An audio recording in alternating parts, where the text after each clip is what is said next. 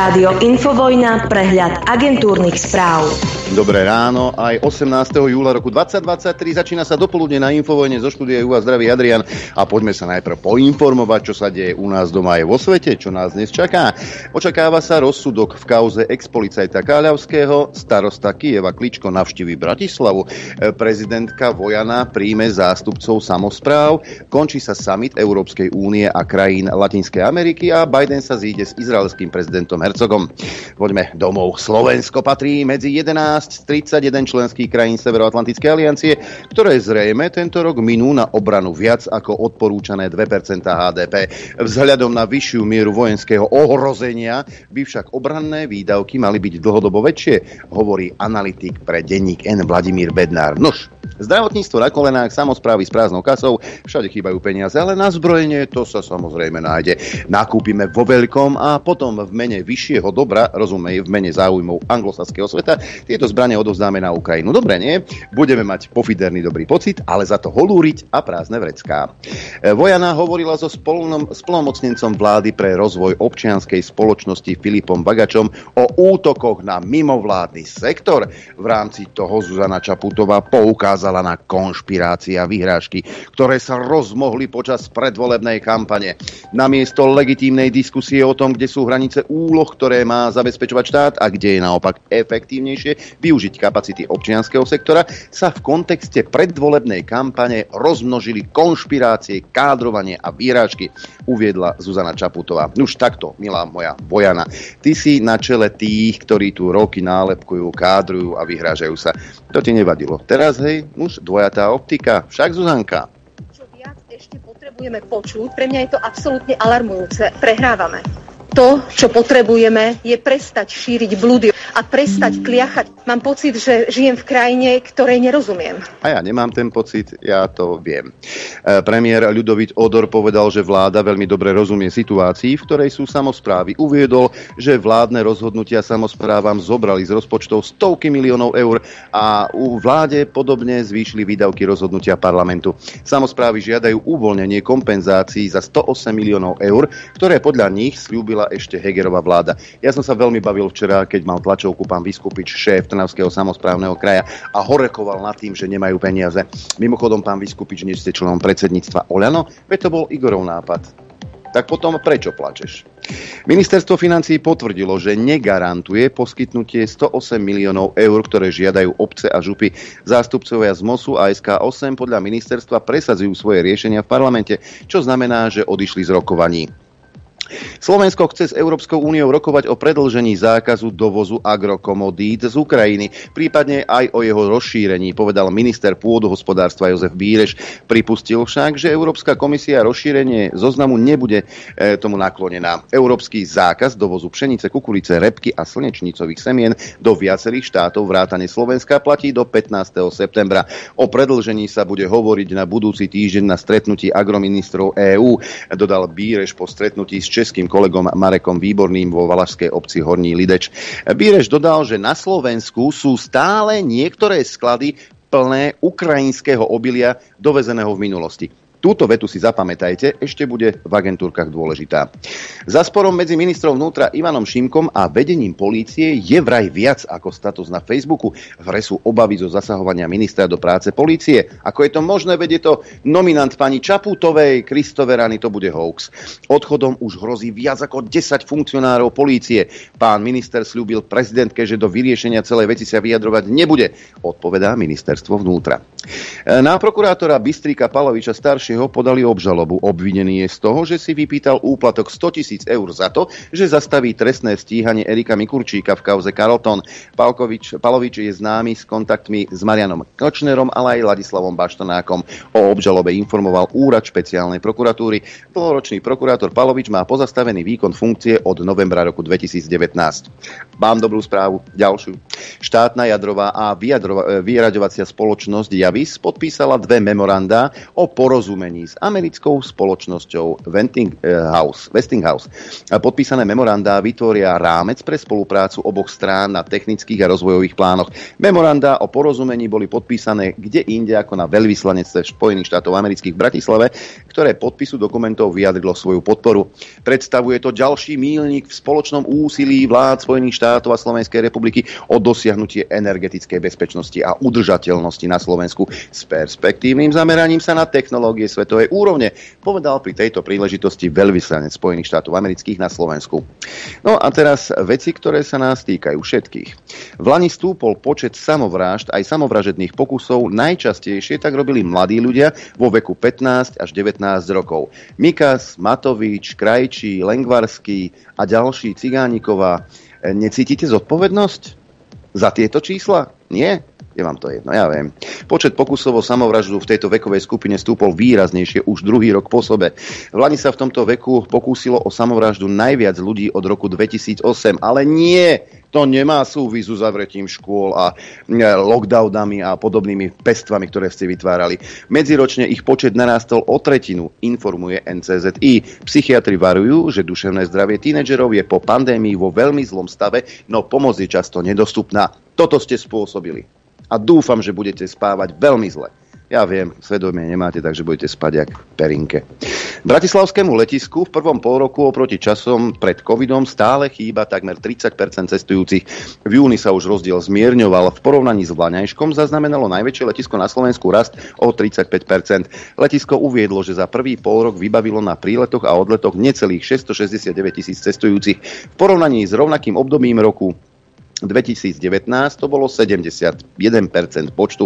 Aj v samotnom júni ešte počet cestujúcich zaostával za rokom 2019, avšak podľa zverejnených údajov len zhruba o 10%. No tak sa zamyslíme, hej, a nebude to náhodou tým, že ľudia na dovolenky jednoducho nemajú peniaze.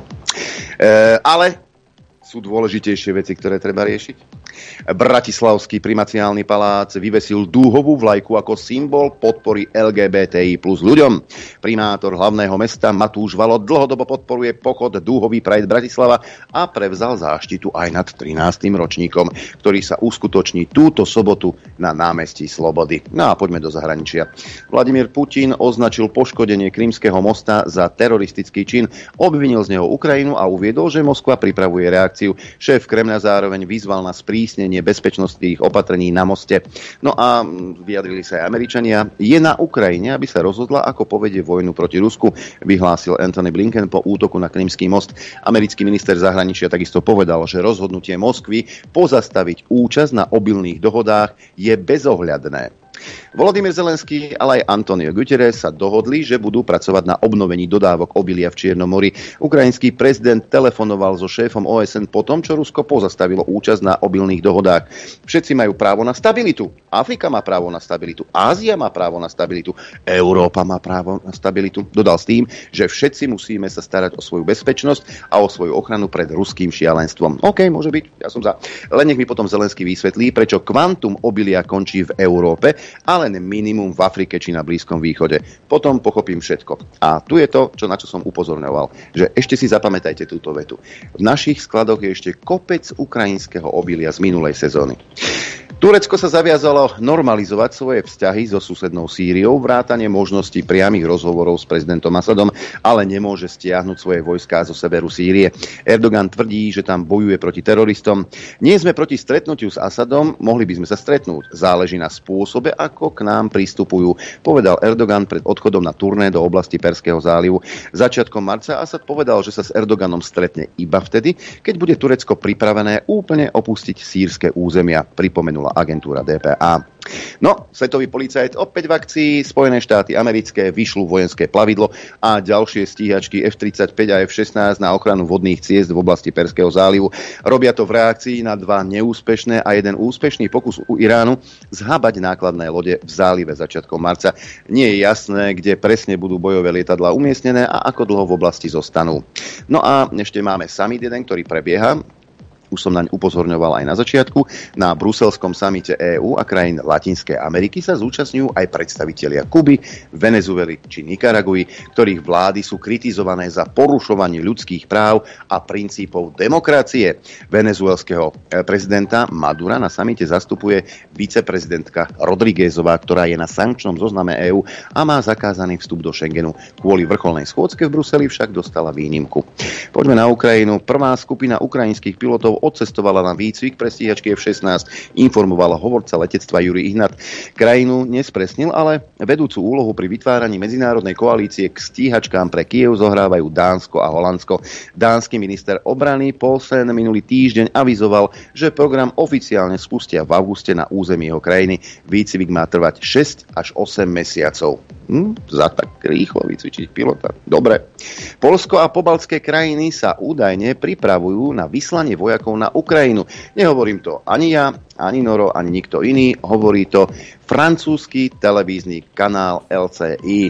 Jeden z najväčších kanálov vo Francúzsku hovorí, že Poliaci čakajú na výsledok protiofenzívy ozbrojených síl a útočných akcií Ruskej federácie. A ak Rusko začne vojnu vyhrávať, Poliaci môžu tento rok zaviesť prvú divíziu, v ktorej budú Poliaci, Balti, niektorí Ukrajinci a možno aj ďalší Európania. Televízia sa odvoláva na anonymné zdroje francúzskych expertov v poľskej vláde. Práve oni uvádzajú, že Poliaci čakajú na konečný výsledok protiofenzívy a ofenzívy ozbrojených síl Ruskej federácie. Francúzi tvrdia, že Poľsko a pobaltskí trpaslíci už teraz pripravujú svojich vojakov na nasadenie na Ukrajinu. Francúzi tiež hlásia, že pre Poliakov je vojna na Ukrajine existenčná. Poliaci veria, že ak Rusov nezastavia na Ukrajine, tak zajtra pôjdu do pobaltských štátov, Poľska, Moldavska či Gruzínska. Poďme na zelenú zónu, dve zaujímavé správy. Veľké ropné firmy sa podľa denníka Guardian odkláňajú od klimatických sľubov. Uvádza, že BP, Shell či ExxonMobil ustupujú od skorších sľubov týkajúcich sa znižovania uhlíkových emisí a obmedzovania produkcie ropy a plynu. Ropné firmy v uplynulých rokoch oznamovali ekologické plány motivované obavami z klimatickej krízy. Energetické firmy si v lani ale pripísali rekordné zisky v nadväznosti na rast cien ropy a plynu po ruskej invázii na Ukrajinu. Ich predstavitelia menia retoriku v súvislosti s prechodom na nízkoemisné zdroje energie a zdôrazňujú, že ľudstvo nadalej potrebuje ropu a plyn a nie je pripravené na svet bez fosílnych palív. Zisky sú dôležité. Prosím vás, čo iné by bolo dôležité? Automobilky, pozor, ale avizujú, že už v roku 2033 budú na európsky trh dodávať iba elektrické autá, povedal Alexander Matušek, prezident Slovenského zväzu automobilového priemyslu. Predaj aut na fosílne palivá sa teda skončí ešte 2 roky predtým, než to vyžaduje norma Európskej únie. A teraz tu o snehulienke. No a ešte jedna zaujímavosť. Austrália plánuje likvidovať divoké mačky pomocou robota, ktorý vyplúva toxický gel. Mačky sa na kontinente premnožili a ničia pôvodné druhy. Cieľom vlády je do 5 rokov zabiť 6 miliónov divokých mačiek. Ochranári, kde ste? Robot s názvom Felixer bude na srst striekať jed s názvom 1080, ktorý mačka použije počas čistenia kožuchu. Nuž, takéhoto robota by som vedel poslať aj tu na Slovensku do niektorých lokácií. Predpoveď počasia. Aj k tomu sa dostávame práve v týchto chvíľach. Na Slovensku teploty júlové a dosť vysoké, napríklad Bratislava a Gabčíkovo 25 stupňov, 27 v Urbanove, 24 v Kuchyni, ale aj Senici. Piešťany hlásia 23, takisto ako Trenčín, Nitra 25,5 stupňa, 26 Dudince, 24 Žiar nad Hronom, 23 stupňov Celzia v Prievidzi, len 20 stupňov v Sliači, Martin má 22, Žilina 21 stupňov, 20 v Liesku na Chopku 8 stupňov, ale tam je hmla. Svieti slniečko na celom území Slovenska, okrem toho Chopku. No, Lučenec Bolkovce 24 stupňov, 22 v Rožňave, 19 v Telgárte a v Poprade, na východe najteplejšie v Košiciach a Trebišove, kde je 23 stupňov Celzia, 21 v Kamenici nad Cirochou, 22 v Tisínci, Prešove, ale aj Bardejove. No a teraz si povieme, aké počasie nás čaká dnes, ale vy asi tušíte, čo nás čaká. Bude jasno, až polojasno, miestami prechodne oblačno a výnimočne prehánky. Najvyššia denná teplota 27 až 32 stupňov, v severnej polovici územia väčšinou okolo 25 stupňov. Teplota na horách vo výške 1500 metrov okolo 15 stupňov a fúkať bude prevažne severozápadný vietor rýchlosťou 10 až 25 km/h. Dopoludne na Infovojne s Adrianom. Aj s Norbertom Lichtnerom. Dobré ráno, prajem do štúdia 54. Už je ten čas? Dobre. Už je ten čas. Dobré ráno, prajem tebe, poslucháčom, divákom a všetkých. A s tými medveďmi, počúvaj. Hoaxy sú to. No, hneď skoro som niečo povedal. No ale táto, Zuzá, povedala, že situáciu týkajúcu sa stretov ľudí s medveďom hnedým, najmä stratou ich plachosti, netreba podceňovať ani ignorovať. Skonštatovala to prezidentka po pondelkovom stretnutí s ministrom životného prostredia Milanom Chrenkom, na ktorom hovorili aj o tejto téme. Hlava štátu považuje obavy obyvateľov horských a podhorských oblastí za oprávnené, keďže viaceré stretnutia s medveďom sa končia aj vážnymi zraneniami. Vzhľadom na citlivosť témy, ktorá je spojená s ochranou zdravia a života našich občanov, je potrebná aj súlad a podporu všetkých partnerov v prevencii týchto nepríjemných stretov. Ja sa pýtam, hej,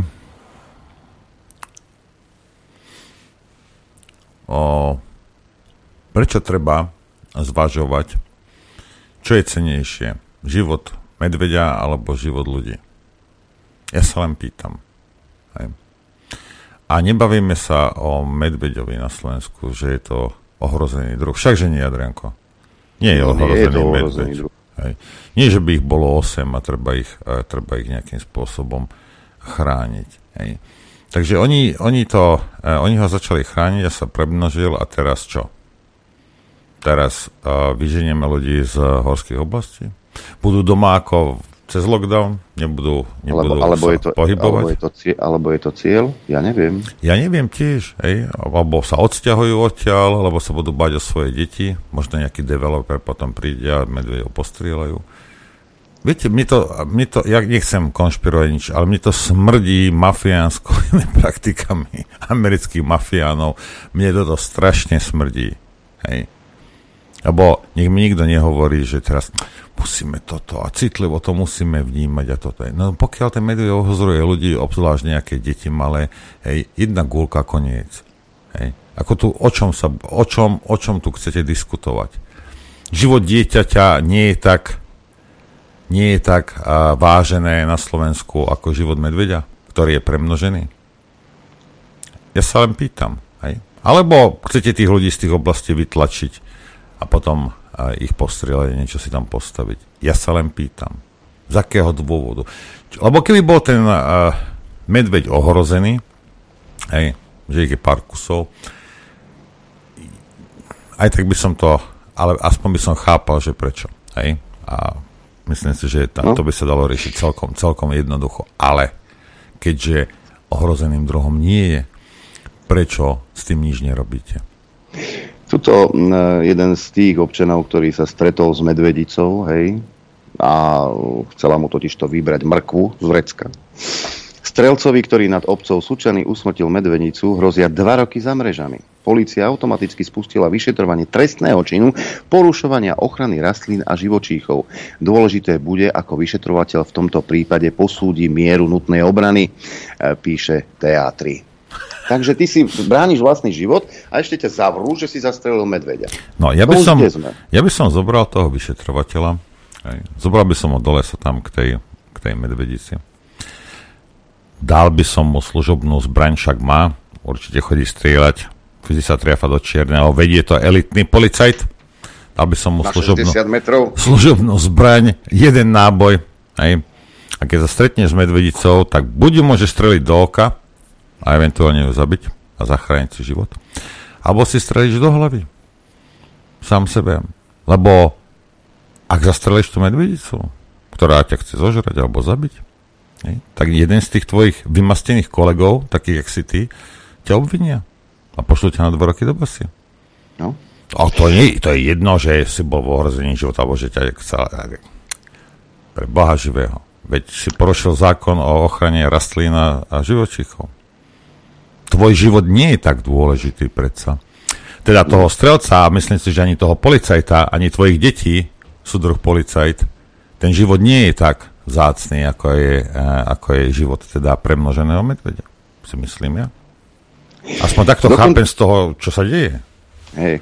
Dokonca sa ozval aj Lojz Kohlina, ktorý kandiduje za SAS. Počkaj, to je ten bývalý šéf KDH. KDH, igen. Tak a teraz čo je? Teraz už je Matoviča, na kandidátke Sasky, si predstav. O, tak teraz už on... Ja počkaj, ty nevieš, Klus kandiduje za Sme rodina zo 150. miesta. Takéto veci sa... No dobre, sekneme to tu, aby bolo všetkým jasné, hej. Prosím vás, kdokoľvek z týchto ľudí vám čokoľvek slubuje, hej, prestaňte byť tak vymastení kreténi a prestaňte im veriť. Pozri sa na to. Ten šéf KDH a teraz kandiduje za Sasku. Ten zase tam. Im je úplne jedno čo rozpráva. Jemu ide o to, aby sa tam dostal. Ide mu o moc a o peniaze. A nie o to, že on ide tebe pomáhať, alebo ti ide nejakým spôsobom vytvoriť zákony, ktoré ti uľahčia podnikať, alebo nejakým spôsobom existovať. Preto, jasne, asi, a preto chodí zo strany do strany úplne antagonistické nejaké strany, jak je KDH a Saska, a ty ho ešte ideš voliť? Len sa zamysli nad tým, že koho volíš. A čo si myslíš, čo pre teba urobil? Lebo pre seba urobil veľa. Myslíš, že urobí aj pre teba? Lebo pre seba urobí čokoľvek, aby sa tam dostal. Lebo o nič inšiemu nejde, len aby tam bol. Aj na chrbte čerta tam pôjde. A teba sa to netýka, lebo ty nebude, o teba sa starať nebude, jemu to je jedno. Pozrite sa na tých ľudí, jak vandrujú proste od mantinelu k mantinelu. Jak môže byť niekto šéfom KDH a potom kandidovať za Sasku? Veď toto je čo za saltomorta, ale ako ste normálni? V prípade Klusa Deto zo Sasky do Sme rodina. Ale vráťme sa k Hlinovi, ktorý napísal: Hrdinský národ v strednej Európe pod vedením vojvodcov s bojovými skúsenosťami vo virtuálnom svete povstal a porazil veľké nebezpečenstvo v podobe medveďa. K uzneseniu parlamentu, ktoré sa chystá. Počúvaj ma, Lojzo, ty si sa už stretol s medveďom, ja hej. A je to veľmi nepríjemný pocit. Tak ako tento pocit opisuje naša posluchačka Zuzana. Čítam. Ahoj Adrián, bývam na Nadrienové, to je dedina, kde bol napadnutý lesný robotník v lese. Včera večer o 21. hodine bol Macko videný len 200 metrov od obce. Je to nepríjemný pocit.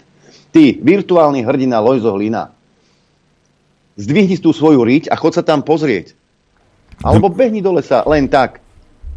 Mal by ísť s tým vyšetrovateľom trošku pohľadkať. Hej. Alebo hrdinská polícia Slovenskej republiky hovorí a píše o tom, že vraj odborníci nám radia, aby sme sa vyhýbali miestam, kde narazíme na medveďovu stopu. Opatrní tiež máme byť v blízkosti lesných plodov. No, nedovoľme hoaxerom, aby zneužívali našu prírodu, zvieratá v nej prirodzene žijúce, na propagandu. Tak už aj medvede sú propaganda, prosím vás, proti ktorej treba bojovať polícia a hoaxy a podvody Slovenskej republiky. Vy ste normálni. Vám už úplne prepína. Opýtajte sa tých ľudí, ktorí toho medveďa stretli v lese nečakane. Alebo ležia v nemocnici so zraneniami. Len preto, že mali mrku, samozrejme, v tomto uvačku. Lebo medveď je vegetarián, ako povedali pán Budaj. Prečítal som si aj status, a teraz možno budeš prekvapený, ale slniečkára, ultraslniečkára Ondreja Luntera, šéfa Banskobystrického kraja, ktorý popisuje situáciu s medveďmi a vôbec nie tak ako Alojz Kohlina. Vnímam debatu okolo medveďov a kladiem si otázku, sníva sa mi. Takto pred rokom som ako podpredseda Banskobystrického samosprávneho kraja inicioval rokovanie parlamentného výboru, pretože vládne úrady sa tvárili, ako by si ľudia strach z medveďov vymýšľali. Na tomto výbore boli prijaté dobre, užitočné a presné závery, konkrétne úlohy a odporúčania ministerstvám. Všetci zúčastnení v diskusii konečne oficiálne pripustili pred rokom, že ani konkrétne incidenty, ani strach ľudí nemožno ignorovať.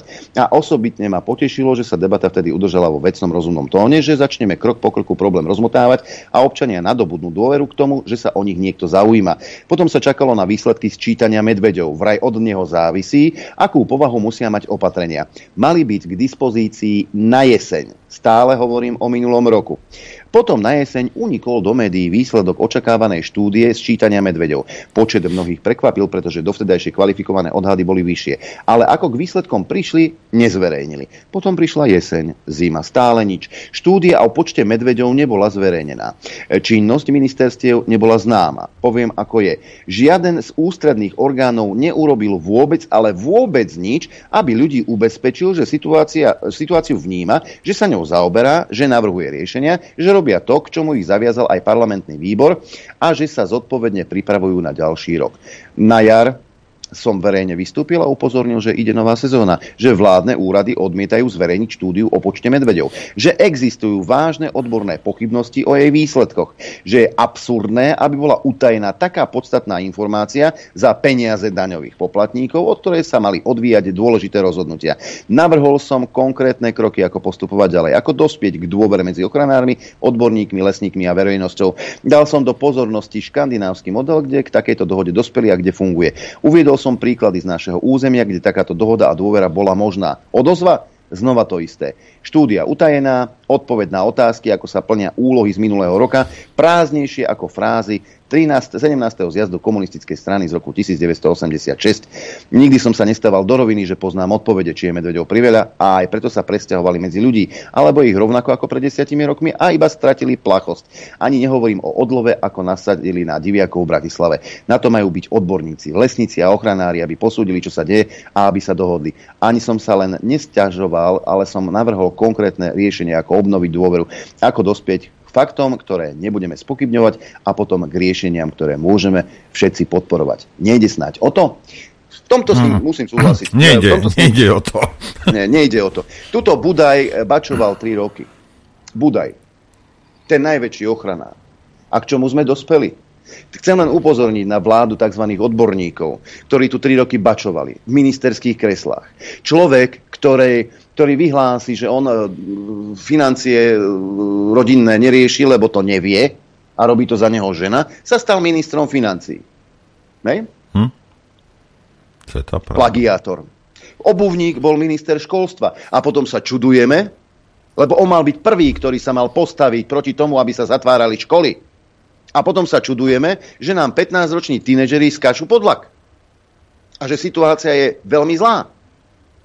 Ale médiá sú ticho, nehľadajú vinníkov. Kdeže by? Nie. To bolo prevyššie dobro zatvárať školy, aby babičky a deduškovia nezomierali, lebo detičky by doniesli smrtiaci vírus domov. Však. 2 roky ste ich zatvárali, hajzli. 2 roky. No nepomohlo to, lebo detičky nezabili starých rodičov, zabili ich vláda. Však. Svojimi opatreniami a svojimi kdejakými akciami.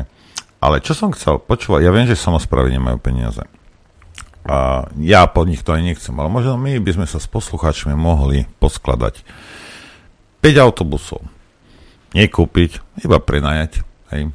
A zaplatiť cestu z Bratislavy do Nízkych Tatier. Hej. 5 autobusov.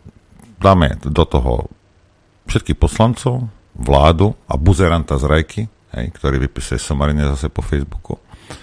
A na predĺžený víkend, vieš ich tam vyklopiť niekde v lese? No a potom poslať 2 naspäť, hej, pre nich v pondelok ráno. Hej.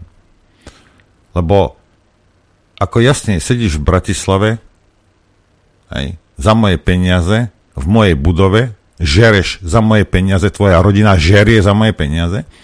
No a keď niekoho tam pokúšenie, nejaký medveď alebo zabije niekde 200-300 km od teba, no čo by to teba trápilo? Veď bereš iba 6 litrov, hajzel, však. Veď prečo? Nebudeme to riešiť, veď na čo by sme to riešili? Možno keby sme ti znížili plat na 60, tak by si to začal riešiť. Lebo dostávaš peniaze a robotu si nerobíš. Ani jeden z vás, boha vám. Ani jeden z vás. Ale čo je slovenský ľudský život? Však 10 000 ľudí ste nechali pokapať cez COVID. Šialenstvo. Pokapať. Normálne ste ich nechali skapať doma. Vyhajzli. A vy budete niečo rozprávať, akože čo? A budete, musíme, a takíto odborníci, a čo, tak pokúša nejaké decko, no a čo, a tak zabije niekoho, no a čo? Veď a čo? Veď ja v Bratislave sedím na riti, debil Lichtner a ostatní kreténi slovenskí mi platia 6 litrov, platia mi šoféra, platia mi benzín, platia mi všetko. Ne, nemáš čo chodiť do lesa. Choď aj ty kandidovať a budeš, aj teba bude Lichtner živiť v Bratislave, v bezpečí. Že na čo sa túlaš po lese, ty som, prečo tam vôbec žiješ, prečo tam máš deti? Po akom lese, samozrejme, keď som chodil na Korytnicu, samozrejme som stretol medveďa, lebo to bolo jeho prirodzené prostredie. A teraz dobre počúvaj, buzerant z Rajky, dobre počúvaj. Je prirodzené prostredie jelka na Žitnom ostrove? Alebo to začne... Vúčenec niektorý deň som počul. No, samozrejme tie medvede staré, tie mladé vytláčajú medvedice s mladými, pretože tá si ich chráni, lebo vie, že keď sa stretne so starým medveďom, tak ten medveď tie mláďatá zabije. Tak si hľadajú nové revíry.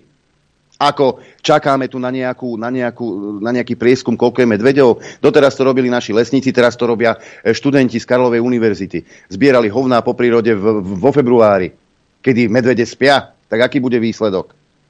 Ľudia z Čiech, ktorí nepoznajú to prostredie a tí išli zbierať. Kde to zbierali? V jelke? Možno tam niečo našli. Ale keď sa v Rajke objaví medveď, potom možno začneš ty buzerant z Rajky rozmýšľať. Lebo to nie je hoax, ako tvrdíš ty. To sú vážne veci. Čo sa musí stať, aby ste to začali riešiť? Možno by mal nejakého slnečkára.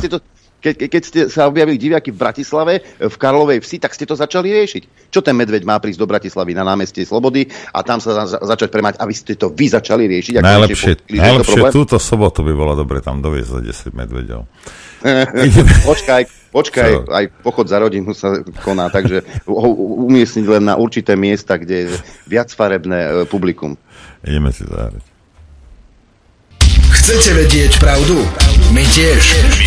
Počúvajte Rádio Infovojna. Dobré ráno, prajem všetkým. Dobré ráno. To, čo si spomínal s tou Bratislavou, tá je... Lebo poslucháči prídu z Bratislavy na stretnutie a to, vieš, že dostajem nakladačku od nich, ale že to je pre Boha živého.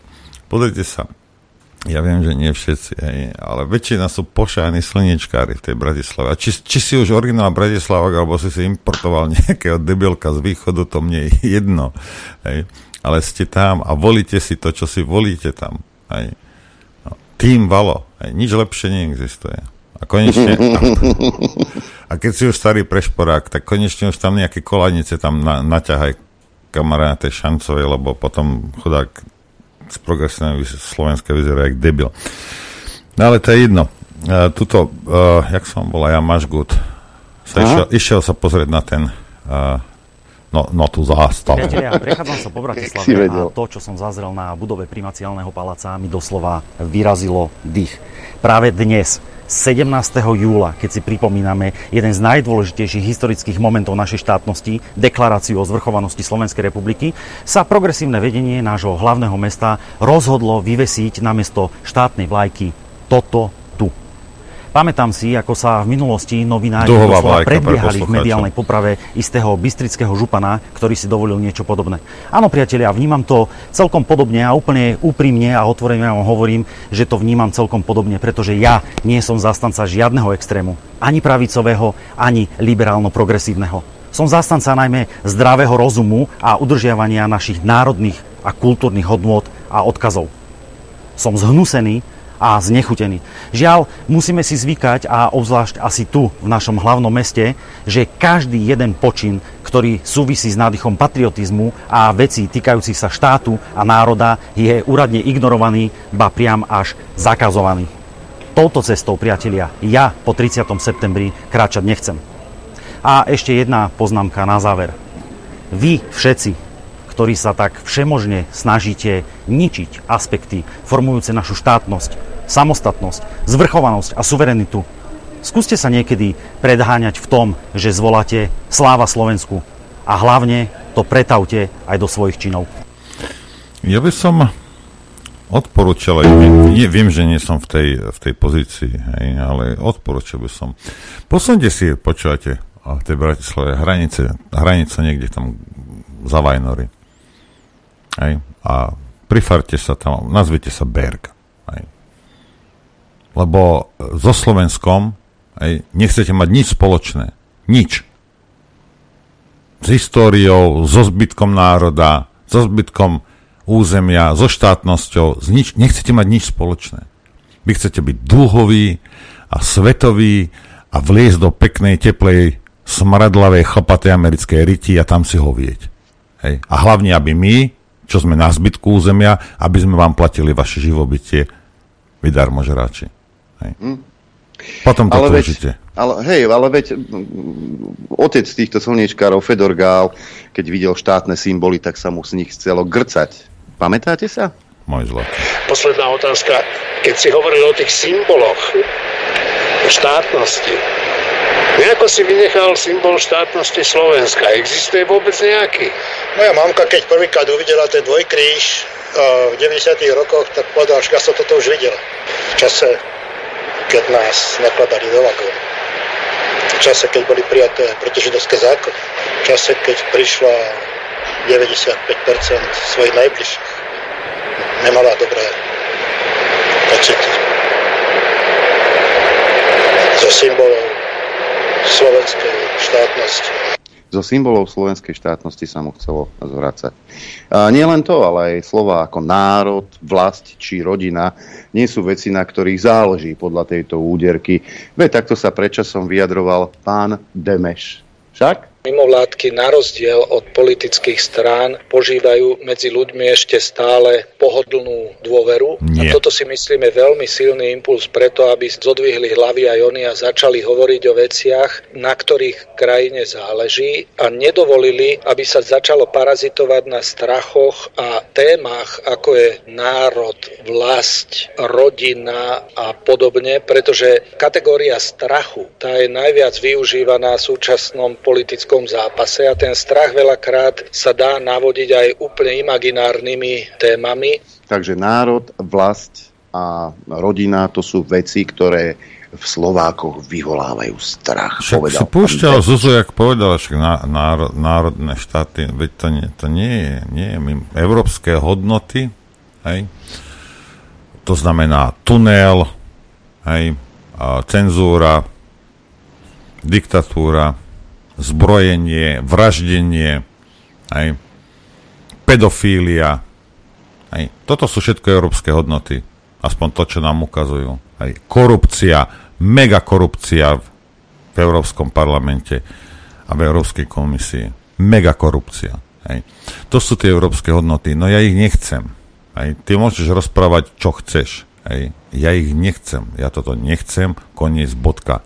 Môžeš ma nazývať, čím chceš.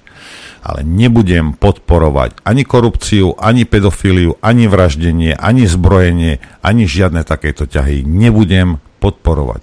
Hej. A ty môžeš byť eurohujer, aký chceš byť. Toto... Ale vôbec, títo Bratislavčania, Pezinčania, však pani Zuzka, vy na štátne symboly zvysoka kašlete, Slovenskú republiku nazývate krajinou. Ešte aj keď zahlásila, že je unavená, lebo mala vnútrokrajinné výjazdy. Ako, ešte aj toto jej z huby nejde. Tak potom sa nečudujte, že to vyzerá tak, ako to vyzerá. Pamätáte sa, ako sa rehotali Dankovi, keď postavil ten vysoký stožiar pred Národnou radou? Choďte sa pozrieť do Maďarska. Choďte sa pozrieť do Turecka. A do iných štátov. Do Talianska. Do Ríma sa choďte pozrieť. Kde tých stožiarov po Ríme je mŕte veľa. A tie vlajky sú naozaj veľké. Sú Taliani fašisti, sú Turci fašisti, Maďari fašisti. Keď im záleží na ich národných symboloch, čo si máme vyvesiť na ten stožiar pred Národnú radu? Dúhovú vlajku? To by ste boli asi na tom by ste asi boli najspokojnejší. Však, pán Valo, píše Edo Chmelár o symboloch, týka sa toho. Bolo mi veľkou cťou vystúpiť na oslavách 31. výročia prijatia deklarácie o zvrchovanosti Slovenskej republiky v Starej Bystrici. Zúčastnilo sa na nich niekoľko tisíc ľudí z celého Slovenska, od Bratislavy až po Košice, od Komárna až po Oravskú polhoru a bola tam ako vždy vynikajúca priateľská atmosféra. Klobúk dole pred starostom Jánom Podmanickým, že dokáže udržiavať takúto nádhernú tradíciu na vysokej úrovni už vyše 20 rokov. Len ma to núti zamyslieť sa nad tým, čo sme to za štát. Ak oslavy najvýznamnejších historických udalostí našej štátnosti organizuje komunálna samospráva a musí na to hľadať sponzorov. Ak na spomienkové slávnosti 180. výročia začiatku kodifikácie spisovnej slovenčiny v Hlbokom nepríde ani prezidentka, ani premiér, ba ani predseda Národnej rady, ktorý je z titulu svojej funkcie nástupcom Jozefa Miloslava Hurbana. Keď celé oslavy sníma Česká televízia, a tá verejnoprávna slovenská, ktorú si za to platíme, sa ani neunúvala, ani len sa nezmienila o tom to sviatku vo svojom programe. Tu leží naša bieda, ako by povedal ľudový Štúr, že naši najvyšší ústavní činitelia si na tieto najvýznamnejšie historické medzníky vďaka, ktorým sú tam, kde sú, ani len nespomenú. Že dokonca aj národniarsky poslanec Taraba si pomýlil výročie zvrchovanosti o 2 dní, že celé to visí akoby vo vzduchoprázdne bez vedomia, odkiaľ kráčame a kam smerujeme. Potrebujeme nové národné obrodenie, potrebujeme nových vodcov národa, ktorým bude na Slovensku záležať. Budú ho nosiť v srdci a budú o ňom niečo vedieť. Inak nebudú schopní pomôcť nám i vám všetkým. A len tak mimochodom, ako som to navrhoval už pred 5 rokmi v prezidentskej kampani, oslavy štátnych sviatkov a pamätných dní by mal zabezpečovať štát, najlepší úrad prezidenta, a nie iniciatívne a vlastnými silami akokoľvek obetaví starostovia Starej Bystrice, Šumiaca či Korytárok. Veď je to hanba. A ešte hanebnejšie je, keď si predstavitelia štátu chodia pravidelne uctievať Deň nezávislosti USA, no na Deň deklarácie o zvrchovanosti Slovenskej republiky si ani nespomenú. Takí ignoranti nemajú v ústavných funkciách čo robiť. Žiaľ, je to tak. Zuzana Čaputová. Zuza tá bude vláčiť každú štátnu návštevu pred tepláre. Ale do Černovej ich nezoberie. Na čo aj? Však tepláreň je dôležitejšia. To je to. To sú tie hodnoty. To sú tie hodnoty, ktoré vyznáva Zuzana Čaputová. Tie západné hodnoty. A kam priviedli západné hodnoty, o ktorých sme sa bavili pred chvíľkou? Napríklad takých Francúzov? No kam? Francúzsko horí. Ako píše Peter Drulák. Prezident Emmanuel Macron pred časom, asi 3 týždne dozadu, s ďalšími európskymi lídrami presviečal stredoeurópanov, aby zľavili zo zvrchovanosti a nechali si od Bruselu prideľovať migrantov. Zatiaľ, čo český premiér Peter Fiala za misu Šošovice na návrh kývol, Poliaci a Maďari sa odmietli vzdať. Macron ich nestihol presvedčiť. Musel urýchlene späť do Paríža hasiť plamene príliš otvorenej migračnej politiky. Plamene neboli len metaforou. Mladí Francúzi, prevažne z migrantského prostredia, často 2. či 3. generácia migrantských rodín, počas týždňa nepokojov zapálili vyše 5000 aut a vyše 1000 budov. Zranili tiež okolo 1000 policajtov a niekoľko desiatok hasičov. Zámienkou bola tragická udalosť, keď pri policajnej kontrole na parížskom predmestí policajt zastrelil mladíka alžírskeho pôvodu, ktorý sa snažil hliadke utiecť v prenajatom Mercedese. Vo Francúzsku dochádza každý deň k stovkám prípadov, keď mladí chuligáni, prevažne neeurópskeho pôvodu, provokujú hrubým porušovaním predpisov, keď sa preháňajú na drahých autách prenajatých alebo kúpených z drogového biznisu. Ak nad tým polícia ako obvykle nemávne rukou, púšťajú sa do hry na naháňačku alebo na schovávačku. Podľa štatistík sa to deje viac ako 70 krát denne, pričom 14 krát sú pritom ohrození policajti či okoloidúci. 3-krát týždenne sú policajti nútení strieľať. Je zázrak, že umiera len niekoľko ľudí ročne bez výnimky s bohatou kriminálnou minulosťou. Tragický incident sa mierne vymykal len tým, že zastrelený nebol plnoletý a ešte toho príliš nestihol napáchať. Prvý súd ho čakal v septembri. To však skutočnou príčinou týchto násilností nie je. Oficiálni komentátori chodia okolo príčin ako okolo horúcej kaše. Konzervatívci hovoria o hrozbe počítačových hier, ktoré mládež navíkajú na digitálne násilie, ktoré sa potom končí skutočným násilím. Ľavica upozorňuje na sociálne vylúčenie ľudí na predmestiach, ktorí sa násilím dožadujú svojho podielu na francúzskej prosperite. Ale videohry sú násilné aj inde vo svete a predmestia na tom nie sú horšie ako zvyšok Francúzska. Na rozdiel od vidieka sú rozmaznávané štedrými sociálnymi dávkami a verejnými investíciami. Keď prezident Macron hovorí, že potrebuje situácii porozumieť, len tým potvrdzuje svoju dlhodobú slabinu, ktorú ani po 6 rokoch v Elizejskom paláci nedokázal prekonať. Nerozumie krajine, ktorej vládne. Tak ako Zúza. treba priznať, že v pokrivenom myslení progresivistickej elity, ktorej je produktom, sú skutočné dôvody násilnosti ťažko ukopiteľné. Toto násilie je podobne ako americké Black Lives Matter a ďalšie podobné hnutia motivované pohrdaním a nenávisťou voči bielej rase a európskej civilizácii.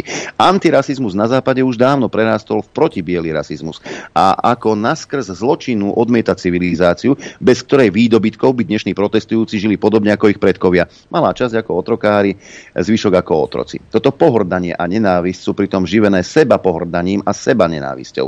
Jeho ideovým základom sú myšlienky bielých mužov a žien z najprivilegovanejších spoločenských vrstiev. Kritická reflexia vlastnej civilizácie prešla do seba deštrukcie.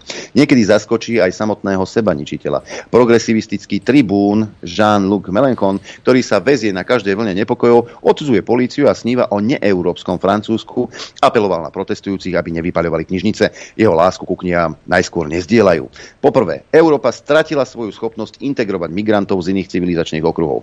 Okrem materiálnych výdobytkov im nemá čo ponúknuť. Radšej sa priklonia k radikálnemu islamu ako k výzve pripojte sa, aby sme mohli spoločne sa hanbiť za naše zločiny. No, po druhé, Francúzsku nehrozí občianska vojna, o ktorej sa tak často hovorí. Nie je to úplne dobrá správa. Znamená, že európske Francúzsko nemá silu sa brániť. Veľká časť Francúzov cíti, že veci idú zlým smerom. Po incidente, ktorý vyvolal súčasnú vlnu, vznikli dve verejné zbierky na podporu rodiny obete a na podporu rodiny policajta. Počas niekoľkých dní sa v tej prvej vyzbieralo približne 200 000 eur, v tej druhej 5 krát toľko. Francúzi stoja za svojím štátom, ale on nestojí za nimi. Dáva ruky preč od policajtov, ktorí sa snažia plniť si svoje povinnosti.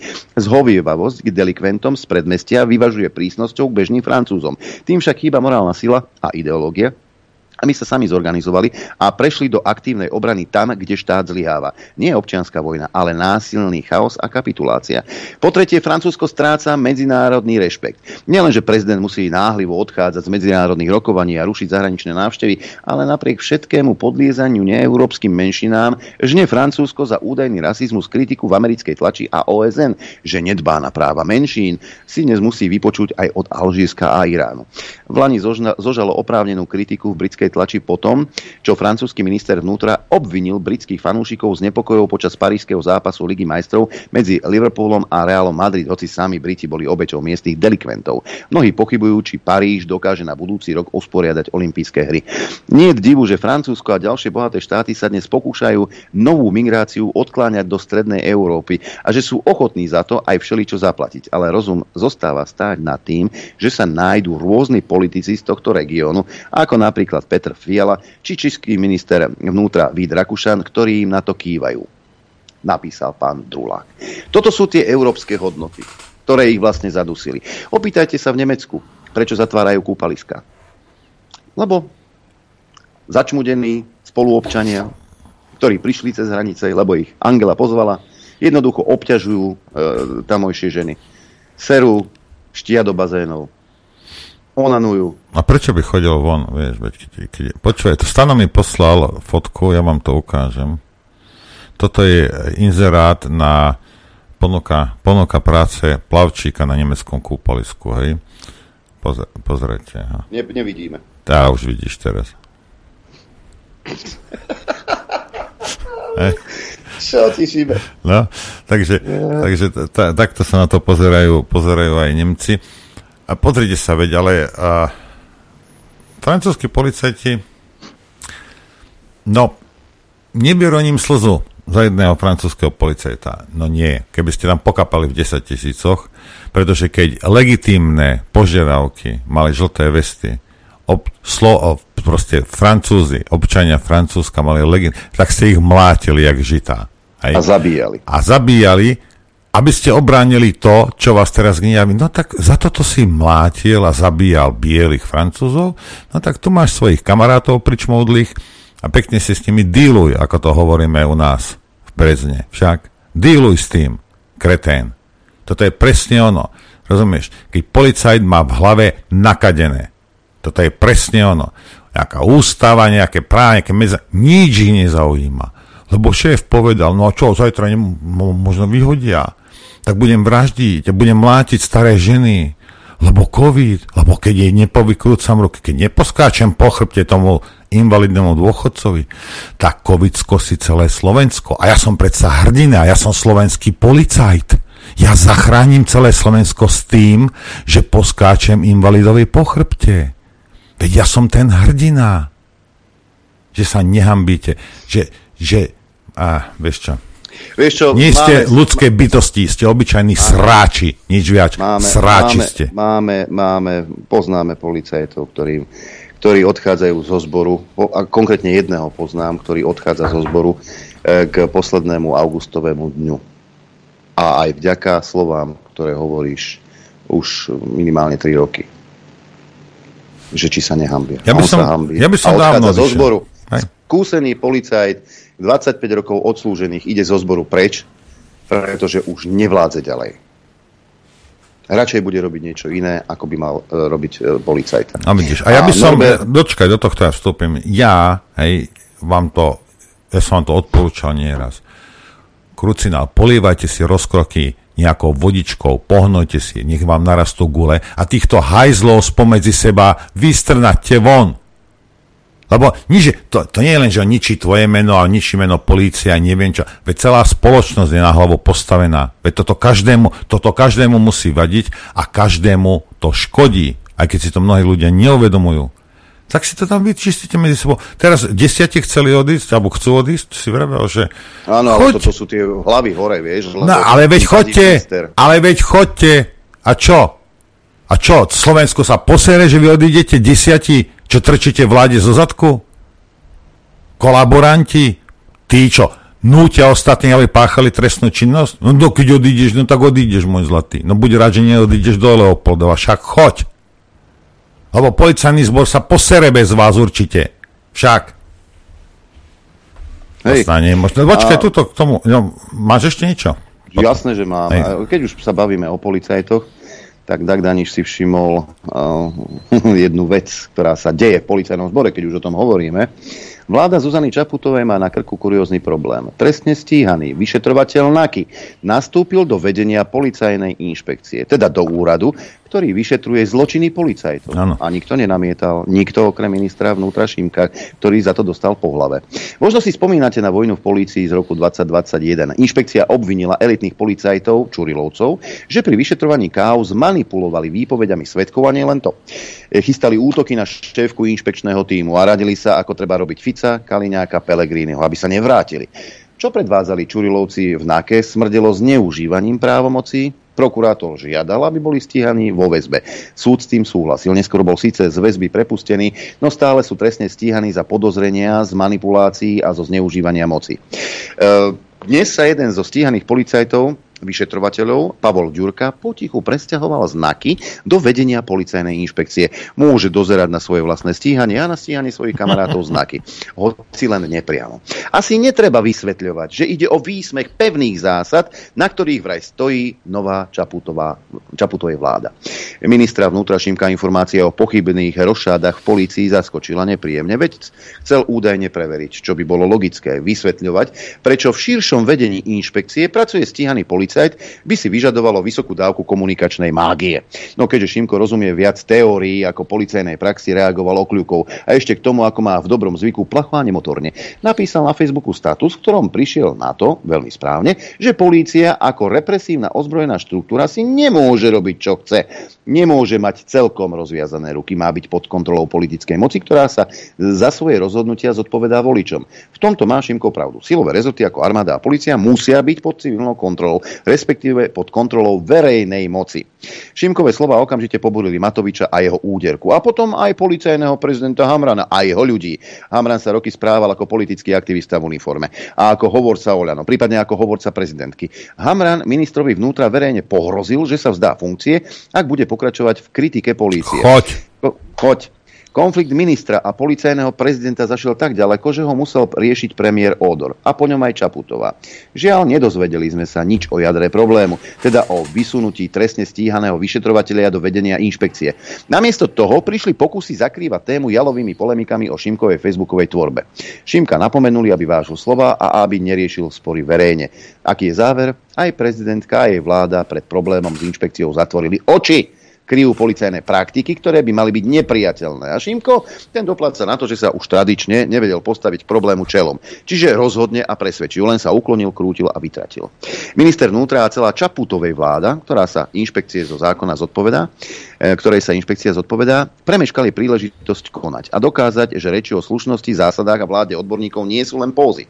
Kto pri téme kariérneho postupu Pavla Ďurku nevidí až taký problém, ten by si mohol namodelovať jednoduchú skúšku správnosti. Poďme na to. Skúsme si predstaviť, že za vlády Smeru by vyšetrovateľ Naky vykrikoval, že treba robiť Kisku, Matoviča, Lipšica, aby sa nevrátili. Inšpekcia by zistila, že pri vyšetrovaní manipuloval výpovediami svedkov a zneužíval právomoci. No trestne stíhaný vyšetrovateľ by napokon skončil vo vedení inšpekcie. A keby sa to nepozdávalo ministrovi, premiér a prezident by si ho zavolali, aby mu vysvetlili, že má držať hubu a krok. Nie, takéto praktiky by si nemohla dovoliť ani vláda Smeru, ani generálny prokurátor Žilinka. Média a aktivisti by okamžite stavali barikády a povolali by do služby majstra Stankeho. Za vlády Čaputovej to však možné je. S dojímavým vysvetlením, že Čurilovci s Pavlom Ďurkom sú dobro, ktoré bojuje so zlom. Môžu stáť nad pravidlami, môžu stáť nad inšpekciou. Bodka. Slovom, niektoré odrody našich ľudí sú na tom z roka na rok lepšie. Nehovoriac o tom, že Matovič vyhlásil, že bude ignorovať rozhodnutie súdu a naďalej bude Haščáka nazývať mafiánom a tak ďalej a tak ďalej. Rozhodnutie súdu. Skús ty, občan Slovenskej republiky, ak ti súd niečo nariadi, skús ty, občan, ignorovať nariadenie súdu, čo s tebou bude.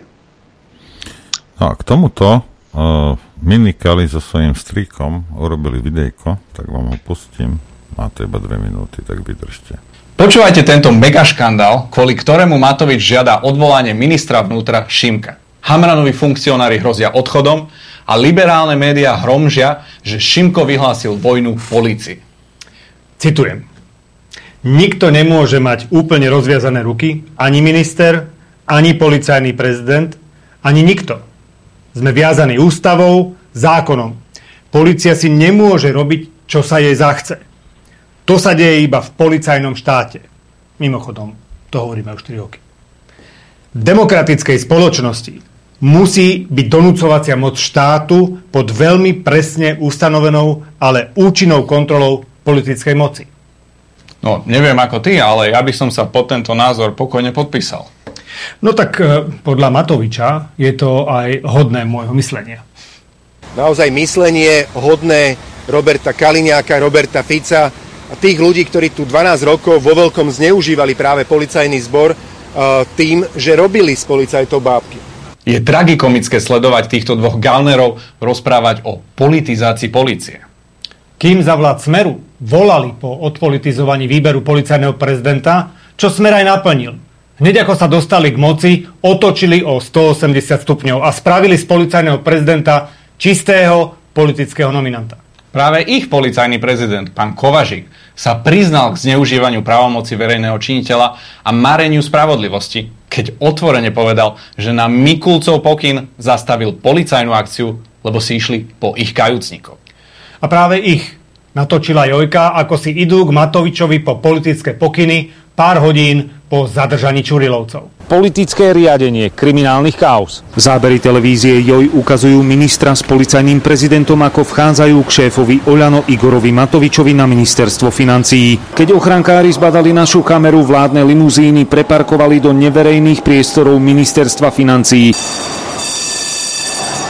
A keď to vyzeralo, že sa opozícii konečne podarí odvolať Mikulca, stretli sa opäť. Tentokrát ešte utajenejšie na okraji mesta.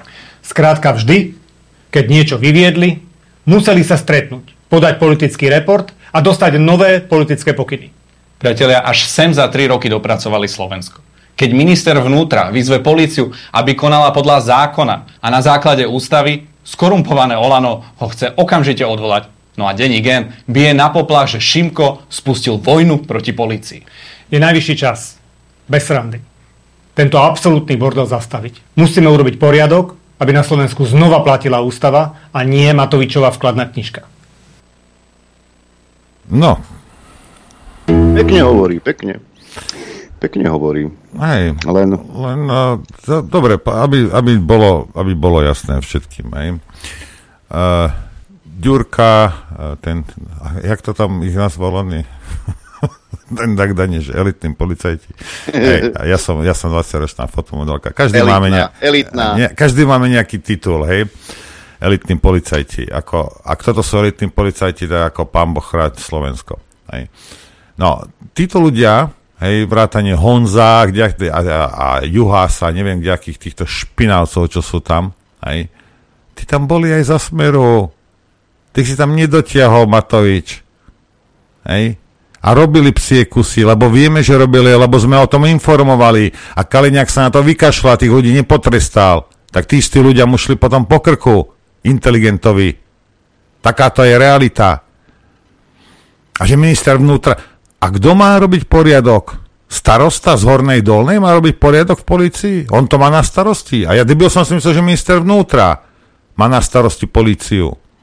A teda hasičov a ja neviem čo... Ako nehnevajte sa na mňa. Ako naozaj nehnevajte sa na mňa. Ako toto sú čo? Toto je presne, čo som včera vravel. Dopicham to Harabina. Ja sa ho dopichal, lebo aby sa mu lepšie dýchalo. Toto, čo ste počuli od Matoviča, to je to isté.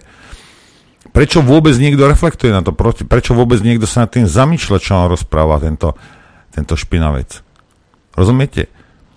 Je tam mafia v tej polícii a musí byť vykorenená a musia skončiť v base, aby ďalších fešákov, ktorí si myslia, že pôjde si niekde zacvičiť, dostane zbraň do ruky, tak je majster sveta, lebo si neuvedomuje, čo je práca policajta, lebo je debil vymastený, lebo od lopaty by ho dávno niekto vyhodil, hej? Tak aby si nezmysleli v budúcnosti porušovať jak ústavu, tak zákony. Hej. Títo ľudia musia byť odstíhaní. Inak sa nikam nepohneme. S Matovičom na čele. Pozor. Hej.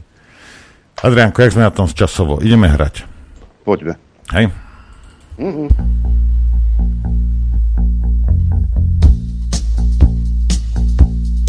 Počúvate Rádio Infovojna.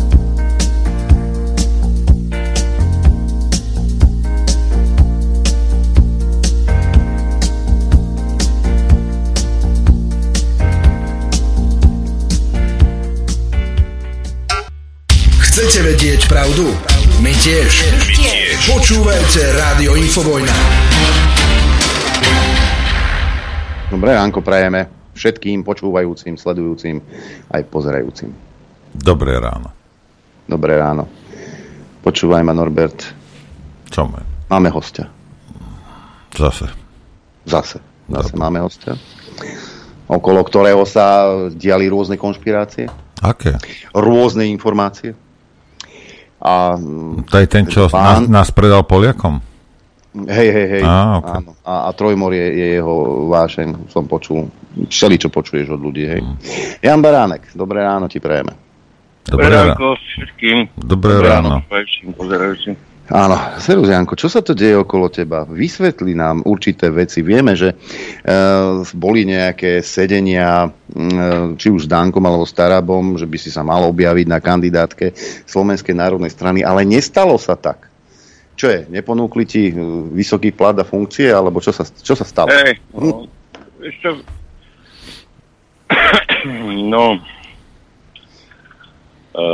Tak toto sa šíri, to bohužiaľ tieto blúdy sa šírili, to istá časť ľudí potrebovala zrejme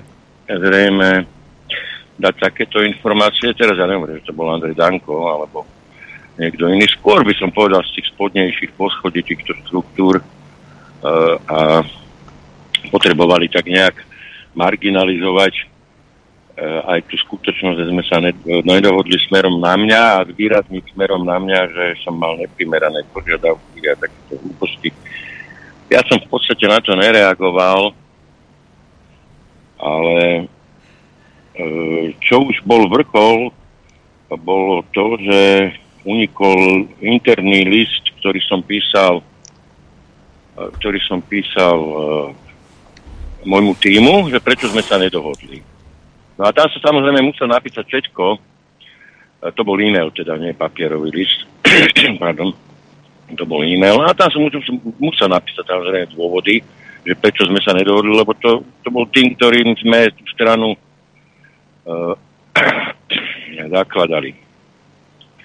No a toto uniklo... Počkaj, a to uniklo z tvojho tímu?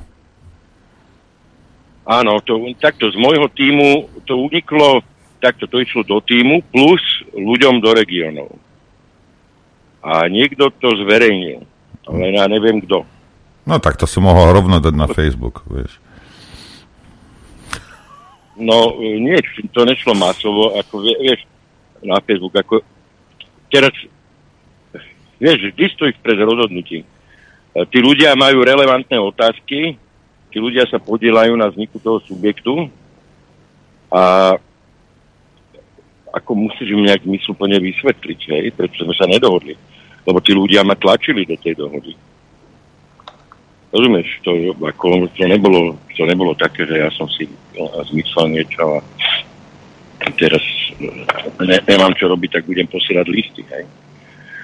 No, takže skrátka to uniklo už ako bohužiaľ, ja som ešte na Facebook potom aj napísal na také vysvetlenie ohľadne toho, že to ja som nič také nezverejnil, ani som nedal pokyn na takéto zverejnenia, ani nič, no ale už to bolo skrátka von.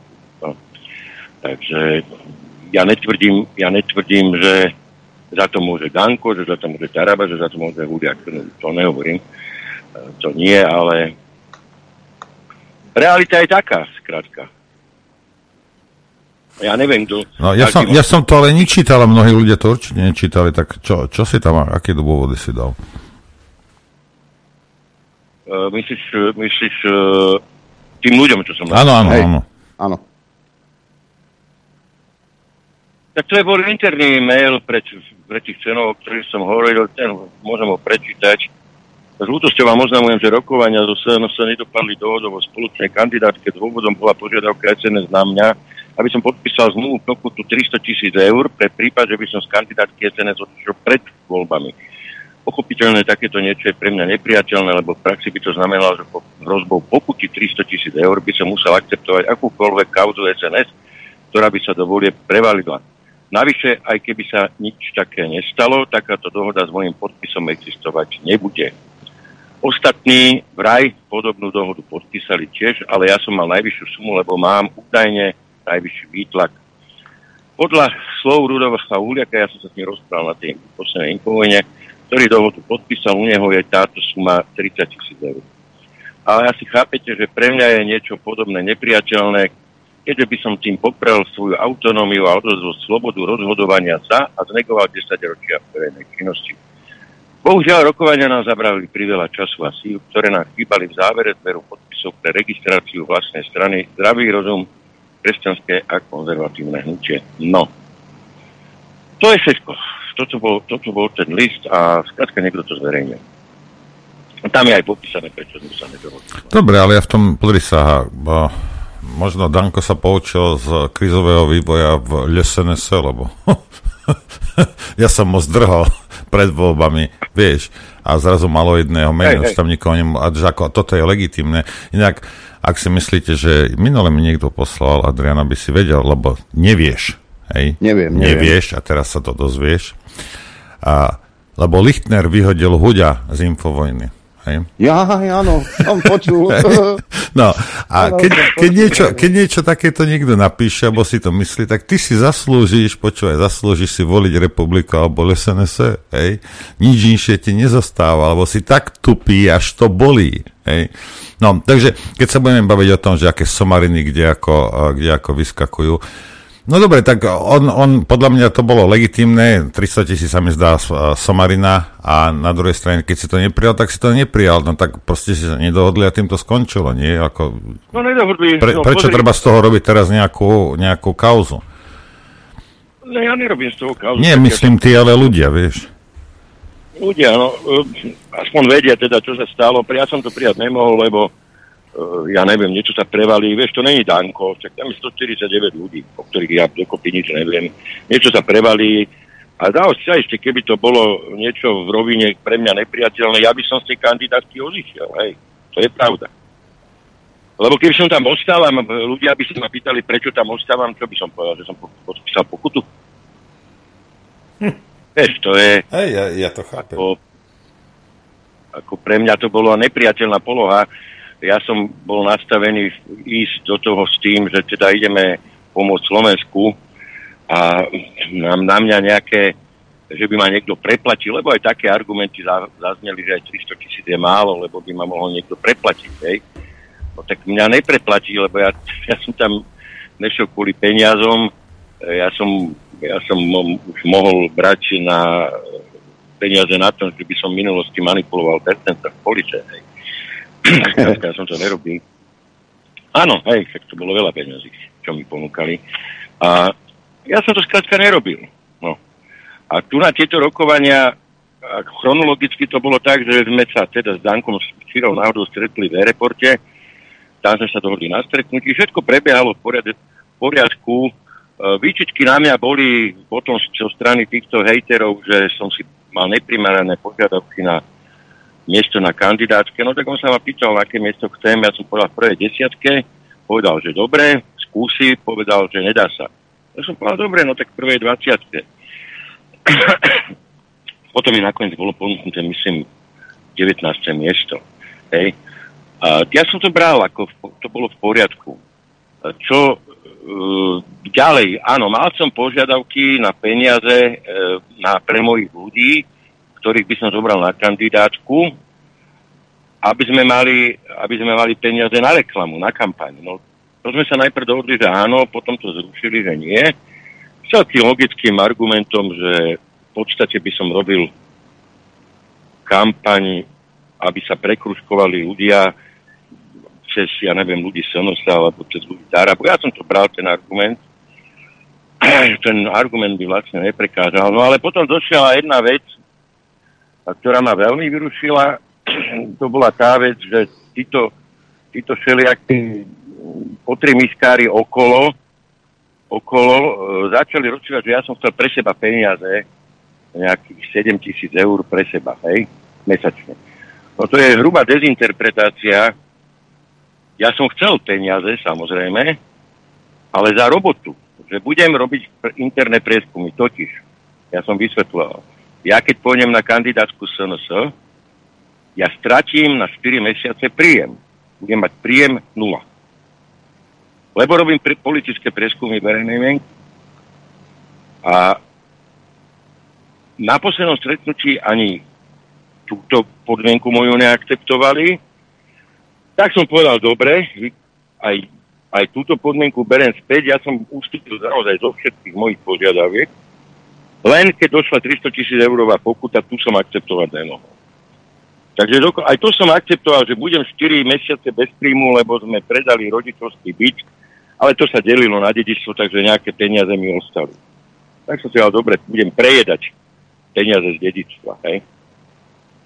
No aj samotný ten akt toho, že ja mám mať 0 príjem 4 mesiace, sa mi zdal byť cynický vzhľadom na posolstvo celého tohoto, že ideme zachraňovať Slovensko a chrániť ho pred liberalizmom. Ale beral som argument, že dobre, lebo ani iní nedostávajú, tak ani ja, aby to bolo vyrovnané, hej, aby tá hladka bola rovnaká. No len narazilo to nakoniec celé na tej pokute, to bolo vo štvrtok. My sme sa potom mali ešte ďalší týždeň stretnúť, ale medzi tým Danko ohlasil kandidátku, tu verejne vtedy, kto predstavil. A on išiel ten ďalší týždeň do Čiernej hory a ja som sa mal ešte s Tarabom stretnúť a dotiahnuť tie rokovania teda. No ale na to už nedošlo, lebo už mi Taraba odpísal, že oni to vnímajú tak, že kandidátka je uzavretá. Tak potom neviem, na čo sme sa dohadovali na ďalšom stretnutí. No a túto verziu, ktorú vám hovorím, tá je pravdivá, lebo nakoniec mňa sa potom pýtal Robert Kaliňák, sme sa stretli, že prečo sme sa nedohodli, tak ja som mu to popravde takto povedal a túto verziu mu verifikoval Taraba, on mu potom telefonoval. Takže presne takto to bolo, hej, ako neklamem. A mne tam dali vtedy podmienku, keď sme začali rokovať, že musím pozastaviť všetky činnosti ohľadne mojej pripravenej strany až do volieb. Tak my sme dokonca prestali aj zbierať podpisy. No ale tak potom som dopadol tak, že som nebol ani na kandidátskej SNS, ani som nestihli nazbierať podpisy.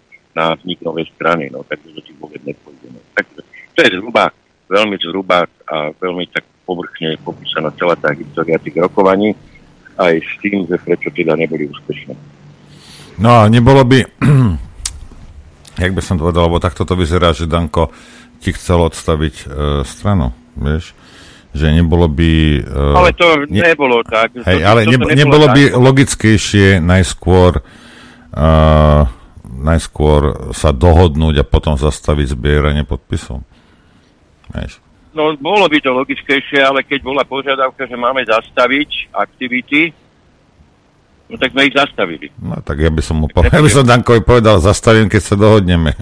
Dovtedy sa iba bavíme. Táto požiadavka nebola od Danka, pozor, táto požiadavka nebola od Danka, toto bolo pri rokovaní s Tarabom, kde on mal plné moci od Danka, ale ja som pôvodne nemal s touto požiadavkou problémy, lebo ja som v podstate bol v tom, že sa dohodneme, lebo takto, keď ma oslobodili, Taraba mi povedal, že neviem, či mali prieskum, to už ja neviem, že oni, keď budem ja na kandidátke, že sa určite dostanú do parlamentu.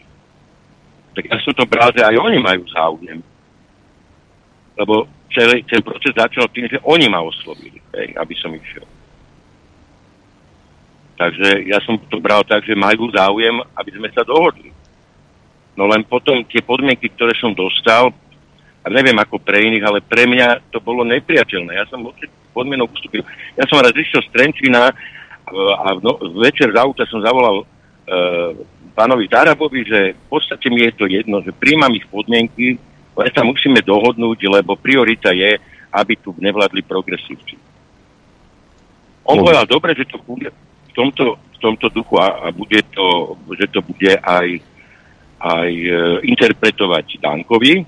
A potom už bolo to stretnutie posledné, o ktorom hovorím, ktoré bolo naozaj v tom duchu, že ja som ustúpil od všetkých tých požiadaviek, ktoré som mal. Len som neprijal tú pokutu. To som nemohol skrátka. To ako, aj keby sa nič nestalo, ja takýto papier podpisovať nebudem, ktorý je o totálnej nedôvere, s tým, že ešte mňa niekto osloví, aby som tam išiel, a potom mi dá ešte ale podpísať pokutu. No tak to je tu pre mňa ako... Čo som si povedal, že radšej nepôjdem do tých volieb vôbec.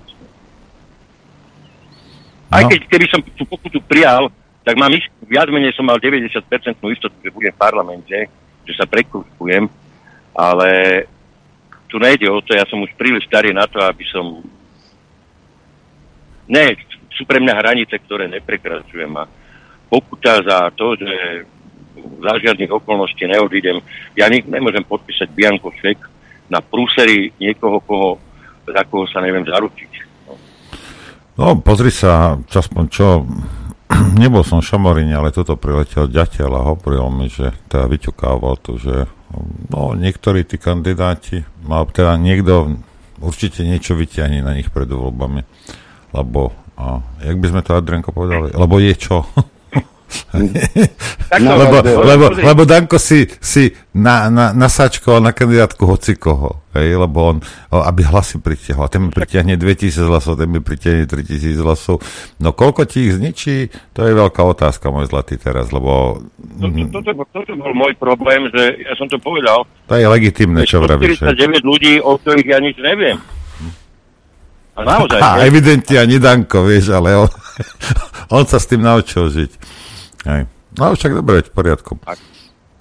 Ja samozrejme, ja vlastne chápem, prečo on dával podpisovať tie pokusy. Ja to neberiem ako asi mal zlú skúsenosť v minulosti, hej, alebo ja neviem, možno to robia aj iné strany, ja tak neviem. Takto je fakt, Danko mi sám povedal, že ja mám najvyššiu pokutu, lebo mám najvyšší výtlak, hej. A je fakt, že keby ma niekto preplatil, to by sa nestalo, samozrejme, ale hypoteticky, keby ma niekto preplatil a ja odídem s nejakým vymysleným dôvodom, tak by to a navyše tesne pred voľbami, že by to mohlo zapôsobiť dosť negatívne, hej, na preferencie SNS, ale jednoducho, tak ja neviem, ja som niečo také nemienil robiť, ale dobre, to je o tom verím, neverím, no. A Ja som neveril im, že sa vedia zaručiť za všetkých ľudí a že tam nebude prúser, ktorý by ma diskriminoval, keby som ostal. No tak oni neverili mne, že by som sa nenehal preplačiť asi. Ja neviem. Alebo ja neviem to, o čo tam išlo. Fakt neviem. Alebo išlo o strach, že niečo praskne a ja sa zoberem a odídem. No ale preto som to nepodpísal, že keď náhodou by niečo prasklo, čo je pre mňa nepriateľné, tak by som sa zobral a odišiel. Hej, to je pravda. Dobre, dúfam, že to pre poslucháčov a po prípade tvojich fanúšikov bolo vysvetlené dosť podrobne. A necítiš nejakú zášť teda voči... Ne, absolútne. Ne, pozor na to, necítim zášť. Takto, tie rokovania neprebiehali v nepriateľskej atmosfére, hej, pozor na to. Oni prebiehali v priateľskej atmosfére. Ja necítim absolútne žiadnu zášť, práve naopak. Ja stále si myslím, že SNS sa musí dostať do parlamentu, lebo teda musí, no, tak musíme len umrieť, hej. Inak to poviem. A platiť dane. Je v našom záujme, aby sa dostalo, aj keď môžem mať milión výhrad, ktoré mám, hej. Ale pre mňa stále ostáva prioritou, aby sa tí progresivisti nedostali k moci. Lebo toto je reálne začiatok konca toho Slovenska, aké stále ešte sa snažíme udržiavať. To je jedna katastrofa, to je Green Deal, to je LGBT, to je woke, to sú všetky tieto nezmysly, to je totalitarizácia spoločnosti prostredníctvom tretieho sektora a médií, to je to najväčšie zlo, ktoré ja si viem predstaviť ako konzervatívny kresťan, a v mojom primárnom záujme je, aby SNS bola v parlamente, aj s tými výhradami, ktoré interne mám voči niektorým ľuďom na kandidátke a tak ďalej. Samozrejme, ich zverejňovať nebudem, lebo každý môže mať rôzne výhrady. Ale v záujme toho, čo hovorím, je akutne dôležité, aby SNS v parlamente bola. Ja som len povedal moje argumenty, prečo som nemohol podpísať tú pokutu. A teda, jak to celé prebiehalo, hej. Ale vôbec to neznamená, že teraz som naladený proti. Absolútne nie, vôbec. Dobre, a čo so stranou ďalej teda? Hovoril si teda, že si prestal zbierať podpisy, že to bolo súčasťou dohody, ktorú si akceptoval, no ale vzdal si sa tejto myšlienky, alebo budeš... Nie, samozrejme, že som sa nevzdal tej myšlienky, ale poviem ti pravdu, Adrián, ja som si teraz povedal, že idem oddychovať. Ja už som bol tak vyčerpaný, ja som nemal čas na rodinu, už som nemal čas absolútne. Ja som trávil celé dny v aute a presúvaním sa po celom Slovensku, lebo som mal rokovania tam. Toto neboli jediné rokovania, ktoré som mal.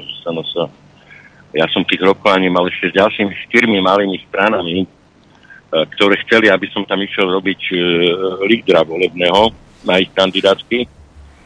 No len takto. A situácia potom bola taká aj pre mňa. Ja som si spravil prieskum. Sám na seba a aj sám na toto spájanie sa. Hej. Z toho prieskumu mi jasne vyšlo. Ten prieskum bol robený v máji, takže tlačil samozrejme na máj, na koniec mája.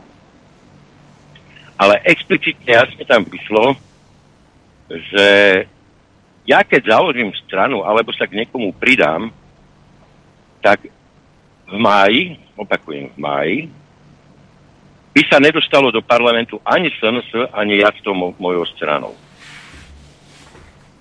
Čo bola teda tá alternatíva, ktorá bola zlá, ktorá by naozaj spôsobila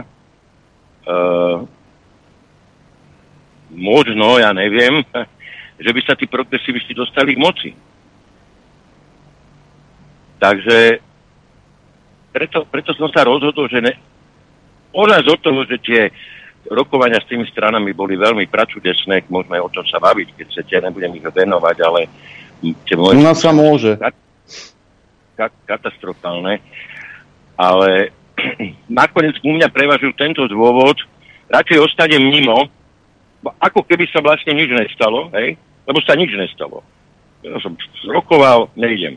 Takže pokračuje sa v tom móde akože Baránek mimo politiky, ale ako náhle by som sa dohodol z hociktorou z tých strán, tak by nastala možnosť do istej miery stále reálna aj v septembri, že by sa tam nedostali ani SNS, ani ja. Takoukoľvek malou krpatou stranickou. A toto som si určite nechcel zobrať na triko, nie kvôli verejnosti, ale kvôli sebe. No lebo mi ma potom porazilo, jak sa poznám, keby toto malo napomôcť tomu, že bude tú vládu zostavovať Progresívne Slovensko na toto. No to by som nedal mentálne. Asi by som sa vysadkal 3-krát pred zrkadlom každý deň. No tak som sa stiahol. No, čo sa stalo? No nič sa nestalo. Nič. Keď sa nejde sa nič. Sú prezidentské voľby, sú parlamentné voľby, sú europarlamentné voľby. Možno uvidíme, jak dopadnú tieto voľby, možno sa nezostaví vláda. To je čaro nechceného, takže ja to berem s pokorou a hlavne to berem s nadhľadom a som vnútorne úplne pokojný a poviem vám pravdu, ja už som akutne potreboval vypnúť, lebo ten pocit vyhorenia u mňa už bol veľmi, veľmi akutný a silný. Lebo ja som sa vedel predstaviť, že týmto tempom mám ešte pokračovať aj v lete. A tak mi to aj dobre padlo, že to vlastne celé takto dopadlo. Budem úprimný, nebudem teraz len hovoriť, ako som hrozne chcel, ako mi je to ľúto a tak ďalej. Budem úprimný. To, že sme sa nedohodli aj zo, že som odmietol tie malé strany, mi dalo taký pocit slobody, že mám leto viac menej pre seba a pre svoju rodinu. Je to možno egoistické, čo hovorím, ale ja mám 64 rokov a naozaj sa mi nechcelo, bol som z toho vyčerpaný, denne sedieť 8, 7, 6, 12 hodín v aute a rokovať, ako už som bol z toho nesmierne unavený. No, mne sa to zdá, Adrian, že to je egoistické, lebo my sme sa tam s Adrianom dohodli, viete, my máme vždy začiatkom a koncom leta dovolenku, pôjdeme na dovolenku až po voľbách.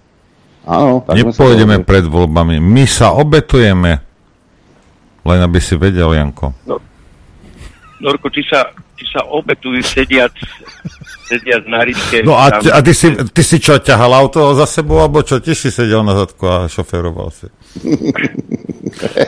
A ja sa musím viac sústrediť, nie len na to, čo kam sa pozerám, ale aj čo rozprávam.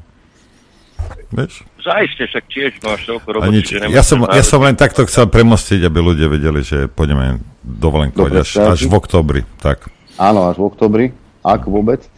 Tak neskôr, keď uvidíme, aké tanečky budú. Ale tak ja nejdem zaháľať. Ja mám pripravené, ale už v takom normálnom režime stretnutia aj v Čechách. Chcem ísť, pripravujeme cestu na pozvanie, teda samozrejme do Srbska, do Vojvodiny. Tam chceme tiež nadviazať nejaké politické kontakty. Takže my v tej činnosti pokračujeme, aj čo sa strany týka, samozrejme, ten projekt pôjde ďalej. Takže dovyzbieraš tie podpisy? No samozrejme, tá strana vznikne. Uh-huh. To určite. Len nie v tom hysterickom režime. Uh-huh. Takto. Ako tie podpisy sa dajú nazbierať. A teraz prejdem tým skúsenostiam, hej.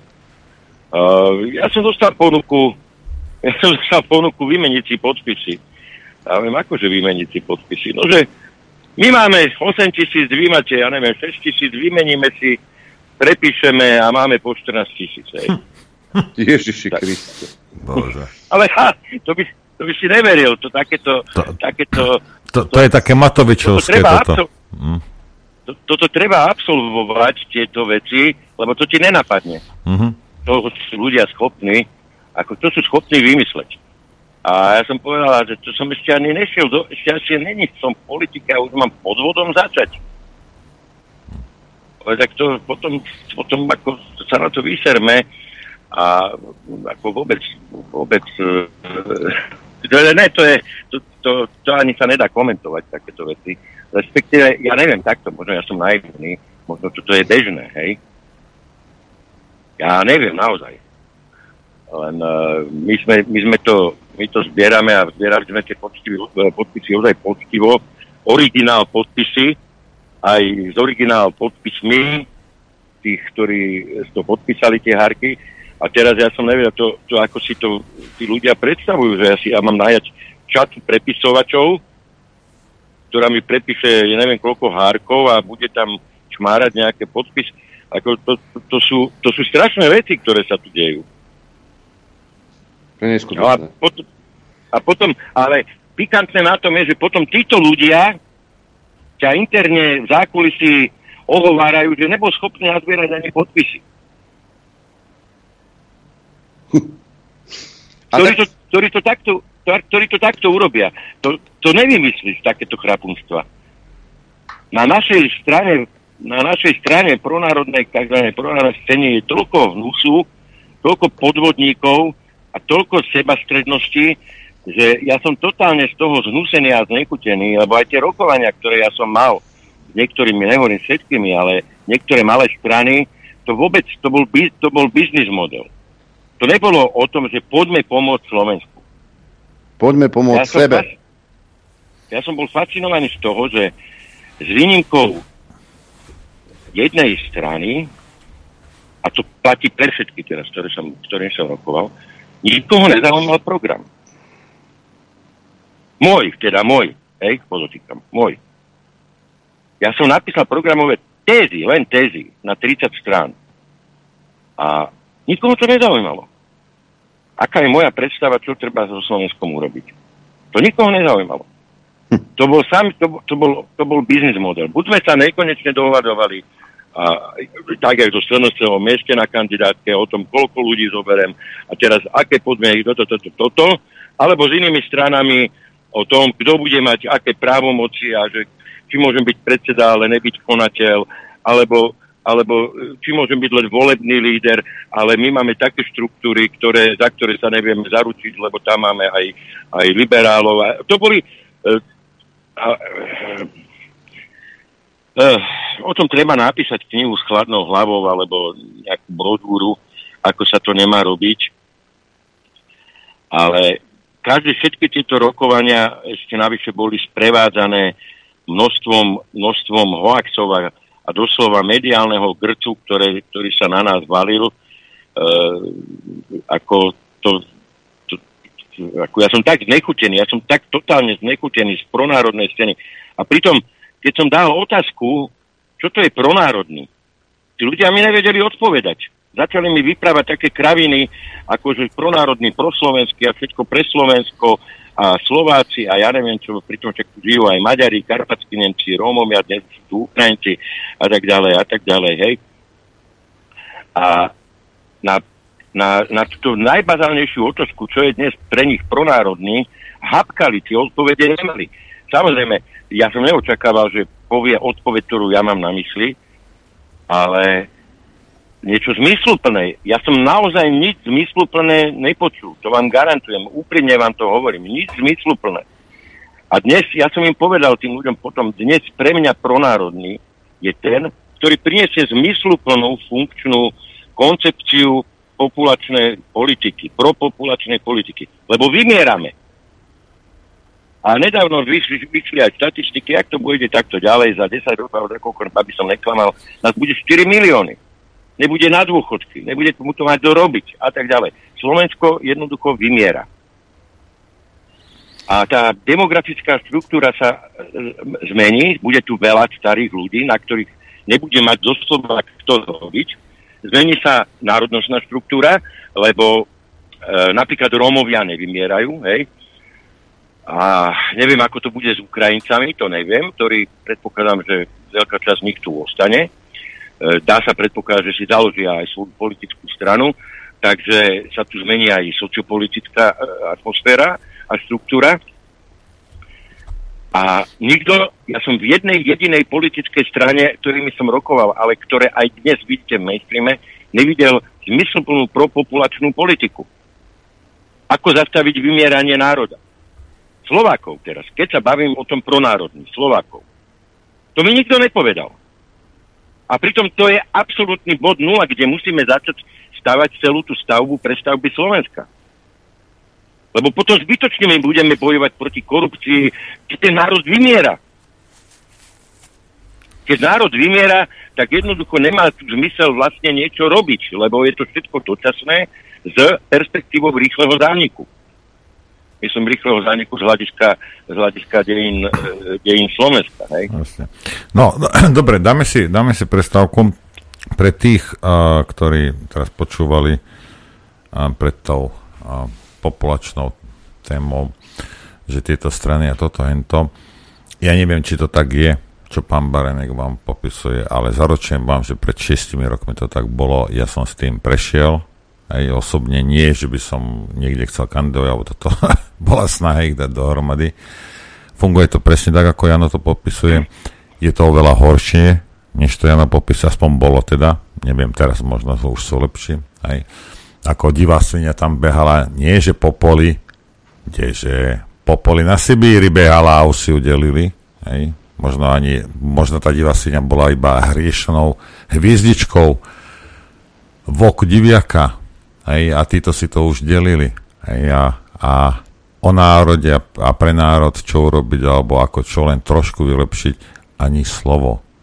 A preto, jak som vám hovoril na začiatku, že najväčší kresťan teraz ide za liberál kandidovať toto. Toto je všetko to isté cez kopírak. Ja viem, že sa to zle počúva, ja viem, že to proste a tie vaše bubliny, čo máte v hlavičkách, čo si predstavujete, ako to funguje, ale neviete, ako to funguje, sa len predstavujete a dúfate, že je to tak. Nie je to tak, verím, že nie. Hej. Sú to sebecké svine. Drvivá väčšina z nich. Nie je väčšina, nie 51%, to má štatista je na druhej strane. Štatistik. Hej. Nie, drvivá väčšina. 90-95% sú prospechári zasratí. Hej. Proste takáto je realita. Ja viem, že sa to zle počúva, ale proste takto to je. Hej. Hej. Nerobte si ilúzie, ja som si myslel toto a ja som si nemyslel a on síce povedal, ale toto slúbil a čo? Debil si u toho ty, lebo nič, čo ti bolo slúbené, sa nesplní a všetko platíš, ako keby to bolo splnené. Môj zlatý, taká je realita. Svojho času aj jeden pán predseda jednej politickej strany už pred voľbami kričal, že keď budeme vo vláde, čím lepší výsledok sa nám podarí spraviť v prezidentských voľbách, tým lepší bude výsledok v eurovoľbách. A čím lepší výsledok bude v eurovoľbách, tým lepší výsledok bude v parlamentných voľbách. A čím lepší výsledok bude v parlamentných voľbách, tým je väčšia šanca, že ľudová strana Slovenska bude vo vláde a bude kontrolovať jedno alebo viac ministerstiev. A potom môžeme reálne začať robiť kroky na to, aby Slovensko bolo opäť slovenským a národným. Dobre, toto týmto somárom svojim voličom. Ja sa vám ospravedlňujem, viem, že ste medzi poslucháčmi, ale ste somáre, hej. Ja som tiež, ja patrím medzi vás, ako zase pozor, hej. Mňa odrbali tiež, ako nič si z toho nerobte, hej. Ale on týmto iba chcel, Adrianko, naznačiť, že ak chceš, aby bolo na Slovensku úplne a najsamfasa, musíš ho voliť za prezidenta, hej. Lebo tam začína ten vývoj toho Slovenska. Keď je dobrý prezident, hej, tak potom, teda prezident nie je vrem dobrý, ale keď bude on prezidentom, tak potom všetko bude, ale úplne honky-dory, ako pravia v Terchovej. Ideme si zahrať. Ideme. Chcete vedieť pravdu? My tiež. Počúvajte Rádio Infovojna. Dobrý deň. Dobrý deň, pani Maja. Akurát chcem Janovi povedať, dúfam, že je tam. No nepočujete zatiaľ? Nie. Počkaj, akurát ho vytáčam, aby nebol dlho na linke. Ale už vytočil banko. A už ťa počuje. Vítame na linke pána Baránka. Janko, akorát som rozmýšľal teraz cez prestávku, že ono, vieš, že čo riešia tieto malé strany, hej? Tieto nejaké somariny a organizačné veci a neviem čo. Na druhej strane, ja som rozmýšľal, ale pozri sa, čo urobili Marčekovi. Či už Kolár, alebo títo najproslovenskejší z republiky. Ako, vieš, že asi sa poučili aj títo, že proste áno, niekto ťa zoberie do svojej strany a potom ho vystrkáš stadiaľ, vieš. Možno tak počkaj, Adrian Švarno, rozhastav sa. Ja som teraz nemyslím teba konkrétne, ale že z tohoto dôvodu oni takýmto spôsobom operujú. Ten dôvod v tomto prípade neplatil. A poviem prečo, lebo ja som na rovinu každému povedal, že ja keď tak budem mať právomoci predsedu, tak budem buď predseda, alebo ako ja som na rovinu dopredu povedal svoje nie požiadavky, ale podmienky, lebo moja skúsenosť s tým, že som založil pomáhal zakladať, založil dve politické strany. Moja skúsenosť je taká, že nestačí byť popri, treba mať kompetencie, treba mať právomoci, podobne ako v armáde jednoducho. Raz poviem, tak raz povieš, tak to bude. A ja som s týmto do tých rokovaní išiel, som to na rovinu dopredu vždy povedal. Takže nemohli mať strach, lebo bola to podmienka, ktorú hneď na začiatku museli prijať. Áno, oni ju legitimne neprijali niektorí, hej? Ja to berem. Ale potom, keď ja vám len logika veci, keď si myslíte, že so mnou máte väčšiu šancu, tak mi musíte odovzdať ale všetky právomoci, lebo to budem robiť po svojom. A ne, aby som sa na všetkom dohadoval a nehával si schvaľovať kolektívne, lebo to potom trvá a ja neviem čo. To je moja empirická skúsenosť za desiatky rokov pôsobenia vo verejnom živote. Takže ja som hneď na rovinu povedal, tam neboli žiadne obavy. My sme si stôl vyčistili a každý videl na tom stole obrazne povedané tieto moje podmienky. Takže tam to neplatilo. A buď ich prijal, alebo ich neprijal. Úplne legitimne to neprijali. Úplne legitimne. Ale idú do volieb, ale ti ani nevieš o tých stranách a budú mať 0,0.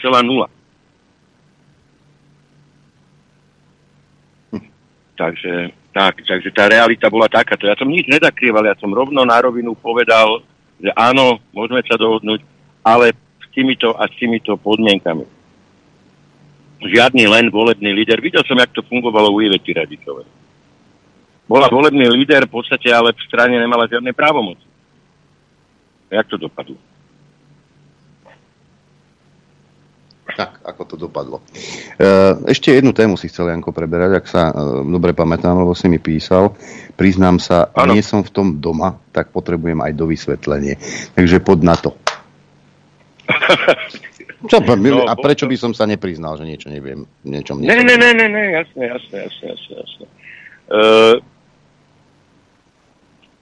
Ja som včera dal aj taký trošku dlhší status na Facebook o tom. Ten víkend mal premiéru film Sound of Freedom, kde hrá Jim Caviezel hlavnú úlohu. Jim Caviezel, pre toho, kto nevie teda, o čom hovorím, je herec, ktorý hral hlavnú úlohu aj v Umúčaní Krista. Trochu sa musím vrátiť teda dozadu. On keď išiel hrať to Umúčenie Krista, vtedy dostal z Hollywoodu odkaz, keď tú úlohu príjme, že si nezahrá už v Hollywoode. Kto pozná Caviezela tie videá, ja som si dosť teda toho pozrel, Caviezel je hlboko veriaci katolík, on tieto svoje úlohy príjma podľa toho svojho vnútorného presvedčenia, on do toho sa nasadí, hej. A náč ho tieto výhražky teda nezabrali, on tú úlohu v tom filme prijal, ten film, kto videl, vie, že je veľmi teda na hranici teda pozerateľnosti, je veľmi brutálny ten film, ja som ho videl raz a stačilo mi.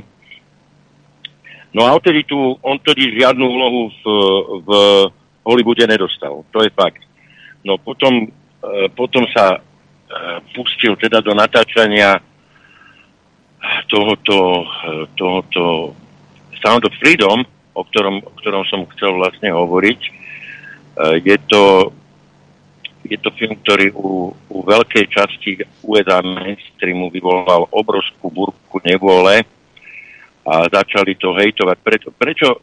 Je to vlastne na základe skutočnej udalosti film, ktorý popisuje jedného bývalého agenta FBI, myslím FBI Tima Ballarda, ktorý stále žije a ktorý bol zapojený ešte ako agent do boja proti obchodovaniu s ľuďmi.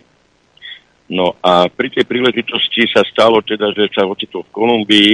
Ja som ten film nevidel, ja len hovorím to, o čom teraz viem, že teda Tim Ballard aj čo spomínal v tých svojich videách. A teda nehovorím o filme, ale hovorím o Timovi Ballardovi. Film teda popisuje, jak zachránil jedného kolumbijského chlapca. Celkovo v tom filme údajne zachránil 52 detí. Podľa jeho vlastných slov Ballarda, to tam v tom filme teda explicitne nie je, ale podľa jeho vlastných slov zachránil 54 detí len v dejovej línii toho filmu. A čo bolo také zarážajúce? Samotný Ballard tvrdí, že Spojené štáty sú na špici. Ak by sme spravili celosvetovú statistiku, v počte napríklad objednávok orgánov. Hej. Takisto sú na špici v tzv. Exporte detí z krajiny, z USA. Hej. Podľa Ballarda tieto za rok 2022 to bolo 85,000 detí, ktoré v USA zmizli a nie je po nich ani stopy. Kam sa hrabe Putin? Teraz ďalej, podľa Ballarda, a odvoláva sa na štatistiky, na verifikované štatistiky, takto na svete zmizne 2 milióny detí. Takže Ballard tam netvrdí, že Clintonovci, alebo kto. On len podhaluje to zákulisie toho obchodu s deťmi a teda tvrdí to, čo tvrdí. On samozrejme spolupracoval intenzívne na natáčaní tohto filmu. Ten film vznikol a 5 rokov ležal na polícii, lebo tam najprv malo mať produkciu Fox, len potom Fox kúpil Disney a Disney to nechcel produkovať ten film. Nakoniec Angel Studia kúpili práva na ten film a zverejnili to až po 5 rokoch. Ten film už 5 rokov je natočený, ale ten mainstream, aj tie mainstreamové štúdia bránili tomu, aby jednoducho ten film bol distribuovaný. Nakoniec sa stalo posledný víkend a čo je veľmi zaujímavé, náklady na film boli $14 miliónov na výrobu tohto filmu. Za prvý víkend zarobil ten film $86 miliónov. A čo je ešte zaujímavejšie, prekonal v návštevnosti aj posledný diel Indiana Jonesa, ktorý išiel takisto v kinách. Takže na margo toho sa spustila obrovská kampaň proti tomu filmu. Tá kampaň, samozrejme, na čele tej kampane je CNN, je New York Times, je WAPO, Washington Post a tieto podobné extremistické médiá, dnes sa to inak nedá nazvať, už len samotné CNN, dnes sa uchyluje k extrémizmu, sú to lavicovo-extremistické médiá. No a začali s takými nezmyslami, ako je QAnon. To je to hnutie, nechcem to príliš do podrobností zachádzať. To hnutie vzniklo v roku 2017 a na základe nejakých anonymných informácií, správ, ktorá hovorí o nejakej kábale tých satanských úvodovkách, ale oni tak hovoria v tom QAnon, satanských príbežencov a pedofilov, hej, obchodovania s deťmi, zneužívania sexuálneho s deťmi a tak ďalej. A to QAnon označuje za týchto členov tej kabaly, politikov demokratickej strany, niektorých hollywoodských hercov, niektorých skrátka deep state, hej. A samozrejme, QAnon hovorí aj o adrenochrome. A tu na margo len adrenochromu, čo je tiež takisto teda podľa mainstreamových médií hoax, ale ja som videl hovoriť o adrenochrome v jednom rozhovore aj Kaviezela, aj Gibsona. Ale čo je veľmi zaujímavé, ja som videl jeden rozhovor s herečkou, ježiš, jak sa volala, Svetumier, to bolo... No. Angelina Jolie? Ne. Taká vcelku pekná... Tá určite proti tomu nevystupovala. Mala manžela takého rockera, Jesse Jamesa volali aj manžel, to si ten spomenúť, ale... Spomenieš si, neboj. No, skrátka, s ňou som videl rozhovor v tureckej televízii, kde sa ona prekeclá a priznala sa k užívaniu adrenochromu. Hej. A rozhovor bol zaujímavý tým, že naozaj ten moderátor vypleštil na ňu oči, teda. A... Myslel si Sandru Bullock? Sandru Bullock som myslel, samozrejme. No. A sme doma. No, a takže ono tieto veci sú reálne. A keď to zaramcujem do mentality politikov demokratickej strany, toto všetko, čo hovorím, ja som ochotný tomu veriť, poviem vám prečo. Lebo Hillary Clintonová pred voľbami 2016 verejne, a to sa dá dohľadať, verejne podporovala a propagovala potraty v 3. trimestri. A tá prax v niektorých štátoch USA, 7 štátov USA, kde to potraty v 3. trimestri praktizujú, je taká, že pokiaľ sa to dieťa napríklad rodí nožičkami dopredu a má ešte hlavu v matke, ale už celé teličko má teda vonku, ešte stále ho môže ten, nechcem povedať lekár, lebo to nie je lekár, to je hovedo, ho môže usmrtiť inekciou do hlavy. A toto, prosím pekne, presadzovala Hillary Clintonová. Tak keď je schopný niekto presadzovať takéto zverstvo, tak ja som náchylný veriť tomu, že je schopný presadzovať akékoľvek zverstvo. Nech mi toto niekto vysvetlí. Hej? Keď mentalita nejakého človeka môže byť takto nastavená, že zdravú ľudskú bytosť nechá zavraždiť len preto, lebo tá hlavička ešte není vonku, ale ešte vnútri v matke, tak potom je schopný všetkého. Potom som schopný meriť aj k tomu QAnon, že to je satanistická sekta pedofilov. Prečo nie, keď sú schopní tohoto? Len aby ste chápali môj model zmýšľania, lebo keď som schopný zavraždiť novorodenca, no prečo by som nebol schopný vraždiť 4-ročné detsko? Ja nevidím v tom rozdiel. Povedzte mi, možno v tom je rozdiel. Ale ja v tom rozdiel nevidím. Ja neviem, či satanistické, alebo tak blízko som sa k tomu nikdy nedostal. Ale že sú to hnusní, odporní pedofili, tak to je pravda. Hej. Že britská vláda, britský parlament je nimi prelezený, takisto vláda Spojených štátov, kongres, aj senát, hej. Takisto Európska únia, hej. Hollywood je prelezený týmito ľuďmi. Epstein, hej. Tak áno. Lebo, rozumiete, je jednoduchšie niekoho presvičať, uplácať, jak baránka, toto, pôjdeš kandidátky, dáme ti 300, dáme ti 500, nie, ja chcem 600, Riťpalovú.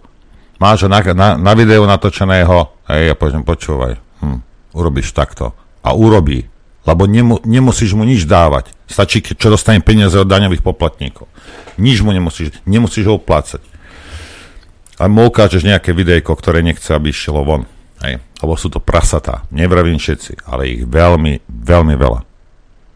Naozaj ich je veľmi veľa. Ale hej. Vlastne sme odbočili od toho filmu, len ono tom súvisí, lebo takto oni, tie médiá, hneď obvinili tvorcov filmu z, ja neviem, príslušeným QAnon. Pritom v tom filme sa o tom ani údajne, ja som ten film nevidel, ale podľa teda recenzentov sa v tom filme vôbec o QAnon nehovorí. Vôbec. A však ale snažia sa to zdiskreditovať a odpáliť ten film, aby ľudia proste, vieš, nešli. Pre mňa je Victor Noro, vieš, čo je pre mňa tým štíčeným prostredníkom, ukazovakom, nesmej sa, že oni to mohli prejsť mlčaním celý ten film. Áno. Mohli ho propagovať, lebo však treba bojovať proti obchodu s deťmi. Mhm. Prečo oni tie médiá zrazu tak hystericky na tvorcov toho filmu zaútočili? Lebo v tom filme údajne sa netvrdí, že neviem, že Pizzagate je pravdivé, hej, že to je pravda Pizzagate. Tam sa nič také, ja neviem, alebo sa netvrdí o tom, že Clintonovci sú pedofili. Ja už hovorím príklady, vymýšľam si, hej. Tak prečo oni takto zaútočili na ten film? Tak je to, mohli to brať ako thriller, ako každý iný, ktorý rieši nejakú problematiku a...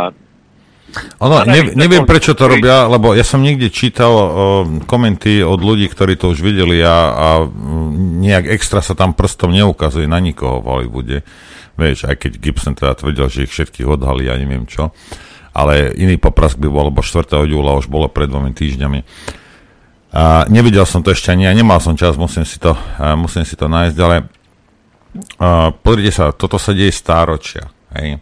Problém je možno v poslednej dobe ten, že jak bol, hej, neviem, Epstein, hej, a kdejaký takýto ešte ten Jimmy Savile, hej, to boli stovky detí, hej, aj my sme mali na Slovensku nejakého, jak sa volal ten Adrian, nejaký, v telke bol, to je jedno. Ja aj, áno, hej.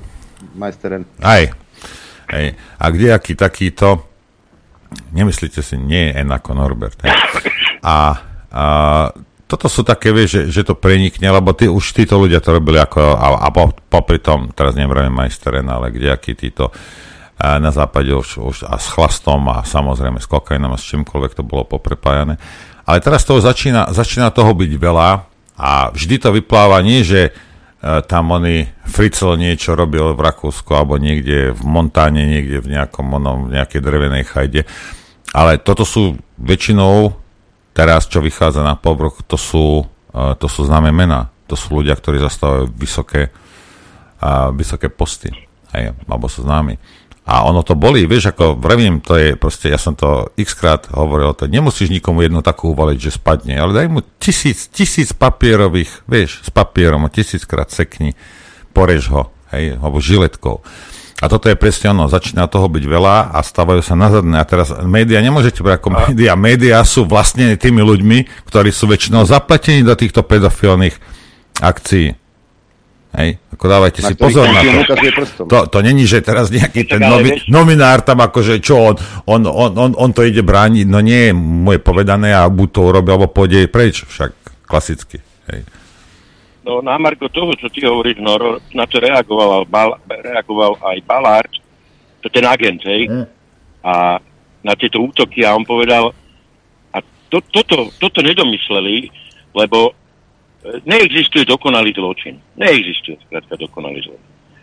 A oni títo chrapuni toto nedomysleli. Ten Ballard zachránil stovky tých detí, nie dve, stovky. A Ballard jedno sucho na toto skonštatoval, ja som ten rozhovor s ním videl, on len povedal, že treba počkať, kým tie deti dorastú a budú sa rozprávať samé. A nebudete môcť pochybniť svedectva desiatky, ktoré sa budú zhodovať, v detailoch samozrejme, každý ten osud toho dieťaťa bol špecifický, ale v tej podstate sa budú zhodovať.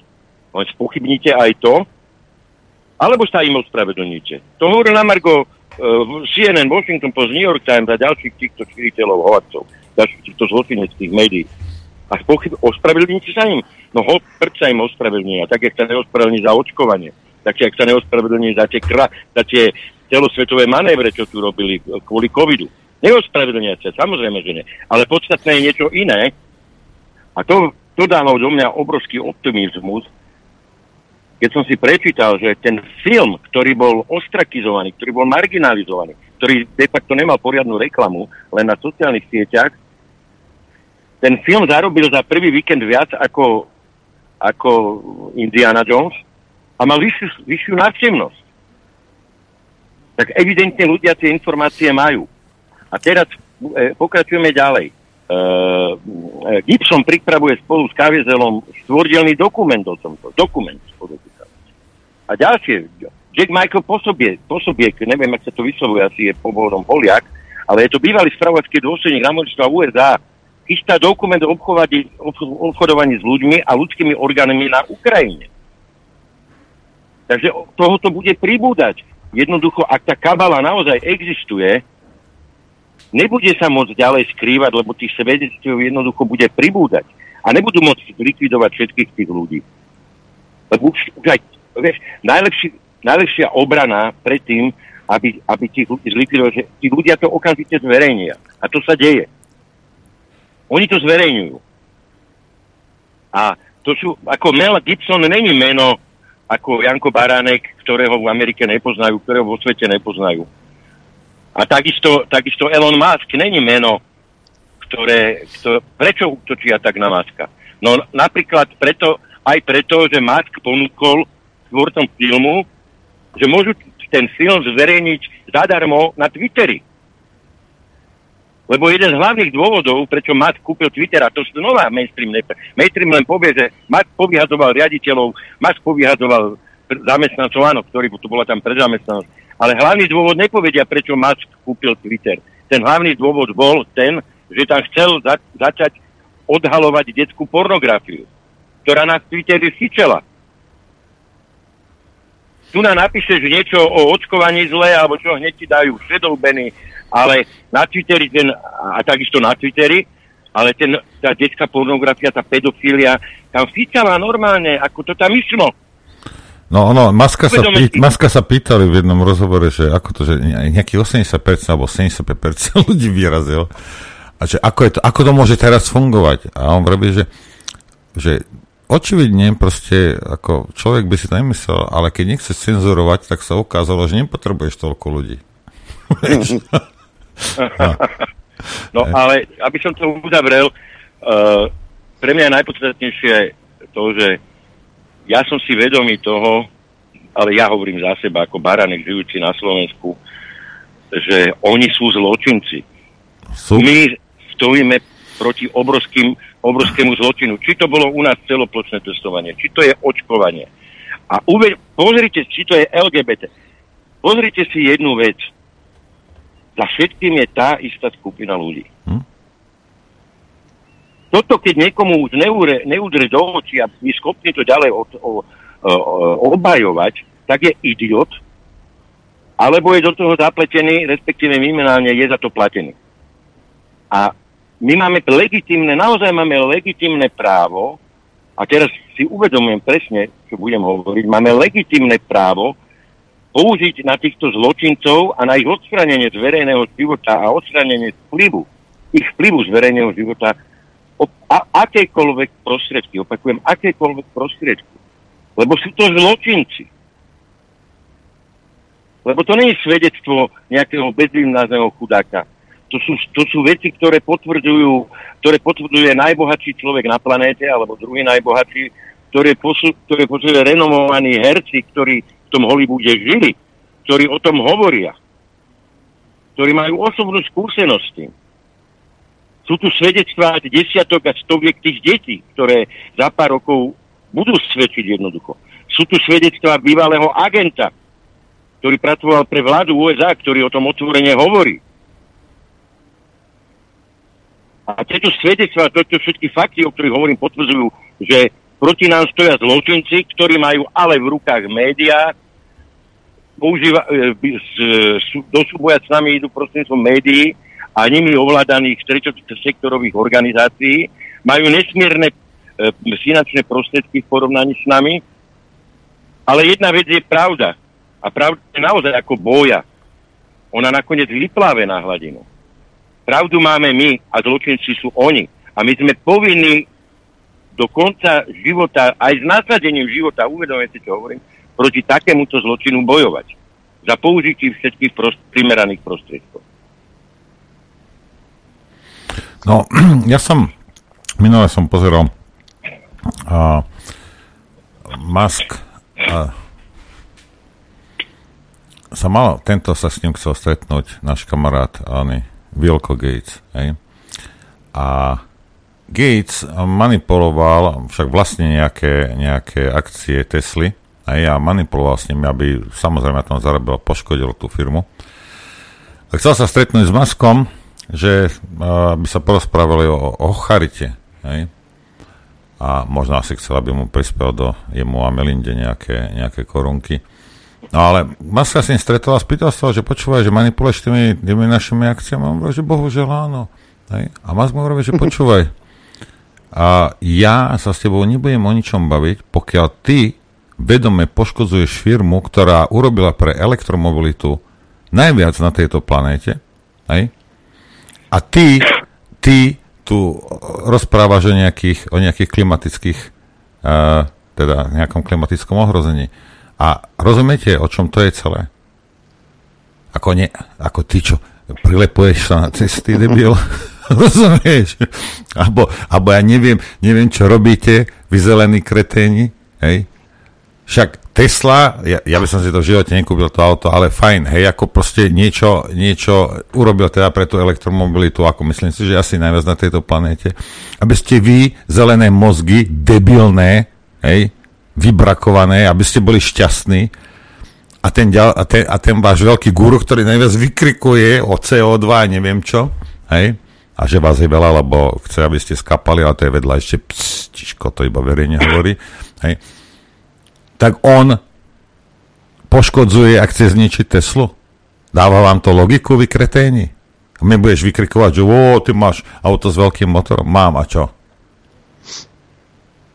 Vieš, Musk urobil veľa pre elektromobilitu a aj tak ho ničia. Takže akože, veď, práve. Janko, ideme hrať, nie je veľa hodín. Adrian. No, ja neviem. No, je veľa. Je veľa. Hraj. Chcete vedieť pravdu? My tiež. Počúvajte Rádio Infovojna. Chceme. Dobrý deň. Naozaj je už veľa hodín. Jedna technická, veľmi rýchlo. A dnes bude odoslaná pošta za celý ten čas, čo bola dovolenka. Aj tí, ktorí ste čakali, vás asi 15 na rôzne... už mám telefon, niekto volá. Chýbali nejaké veci, tak dnes to bude odoslané. No a už máme telefon, Adrianko, mám ho zobrať? No zober ho, jasné, Janko. Dobrý deň, nech sa páči. Zdravím vás, pán Vlado Križovaný. V tejto relácii pán Baránek spomenul pojem proslovenský, tak maličko rozviniem. Proslovenským by mohol byť aj pochod Herdy na rodinu, ktorý sa má uskutočniť túto sobotu 22.7. o 15. hodine na Klubovom námestí v Bratislave. Možno sa tam viacej poslucháči Infovojny stretneme. Ďalším slovenským krokom by mohol byť Norov návrh na organizáciu výletu 5 autobusov do Nízkych Tatier a 2 autobusov potom naspäť. A keby bolo treba zložiť sa na túto akciu, to je veľmi rád pristajem. A potom navrhujem ešte tretí proslovenský krok, a k tomu ma inšpiroval pán Rudolf Huliak, ktorý pred pár dňami povedal, že poriadok s medvedmi vedia spraviť muži, ktorí sa večer obliekajú a ráno vyzliekajú. A zároveň povedal, že darček pre medveďa, to ja teda hovorím, že darček pre medveďa v hodnote 1 € by mohla byť tiež taká proslovenská akcia, čiže vyhlasujem v citovom rozpoložení návrh na zbierku s názvom 1 € pre každého medveďa na podporu tých mužov, ktorí sa večer obliekajú a ráno vyzliekajú. A tí spravia na Slovensku spolu s tými autobusmi potom poriadok. Takže kto by teda mal nejakú pochybnosť, kto by mohli byť tí muži, tak ja by som ich nazval treba, že sú to polovníci. Všetko dobré vám prajem, majte sa dobré. Ďakujeme. Samozrejme, to riešenie je veľmi jednoduché, hej, ale nikto evidentne to riešiť nechce. A to, nie, počkajte. Ľudia, ktorých ste si zvolili pred 3 rokmi, to riešiť nechcú. Tak. Janko? Odborník na medvede sa vyjadril včera, znova som počul nejakého vyjadrenie, bývalý minister životného prostredia, ktorý nás poučoval, že tie medvede žijú odjak živá a tak ďalej, ako keby sme to nevedeli.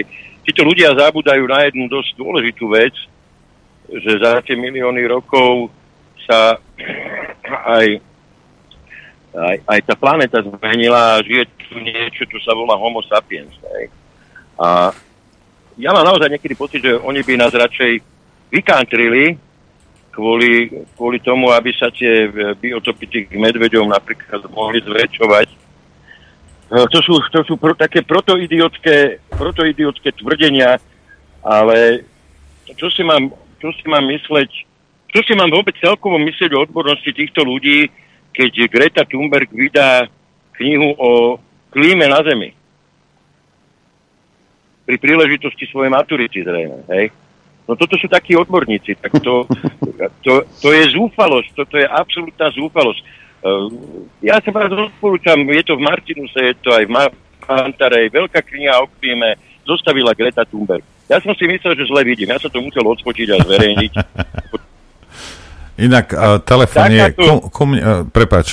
je ku mne do štúdia 0908 936 277. Áno, lebo Janko je u mňa na linke. Ale... Lebo takáto miera amatérizmu a primitivizmu, doslova primitivizmu. Takíto ľudia, ako je Greta, ako je Budaj, nám tu idú modrovať to na najvyš odborných, tak toto sa študuje. Z tohoto sa robia veľké doktoráty. Ale ne, takíto protoidioti nám tu budú diktovať. No, Pavel, ja sa rozčúlim za slovom. Niekto... Máš telefonát? Áno, mám. Norbert? Mám, jasne, že mám. Dobrý deň, nech sa páči. Haló. Dobrý deň, prajem. Haló? Hovorte, no, počúvam, nech sa páči. Som pánovi Baja... Haló? Mám ozvenu. Nevadí, hovorte. Takto, chcem pánovi Bajankovi, nech si pozrie portál Otevri svoj mysl, kde David Formánek rozoberá, kto financoval, alebo respektíve kto spolufinancoval tento film Jimmyho Cavill, kde hrá Jim Caviezel. Je to nejaký narkoman, nejaký obrovský drogový boss, ktorý sa pozná s Clintovcami, s Gatesom a tak ďalej. A poukazuje tam na to, že áno, tento problém je, samozrejme riešiť sa musí, ale možno je to iba sekundárna vec. Primárnou vecou tohto filmu môže byť napríklad, aby sa ľudia vydesili a niekedy v budúcnosti napríklad dali začipovať svoje deti. Skočím vám do toho, vy ste ma nepočúvali s porozumením. Nehnevajte sa. No dobre, ďakujeme, dáme aj iným priestor, hovoria, no? Ja to na to musím reagovať. Vy, prosím vás, počúvajte s porozumením. Lebo toto sú veci, ktoré ma privádzajú do zúfalstva. Ja som tu citoval, respektive interpretoval Ballarda, nie Caviezela, Ballarda, ktorý hovorí, že všetko je pravda, lebo tie deti to dosvedčia. To sú stovky detí. Nie je jedno, kto to financoval. Navyše, ja som o financovaní, neviem, kto čo kde napísal. Ja som o financovaní toho filmu ale čítal samotné vyjadrenie Ballarda a Caviezela, ktorí hovorili, že im zobrali peniaze na ten film. Nie, že ho financovali nejakí díleri, narkomani.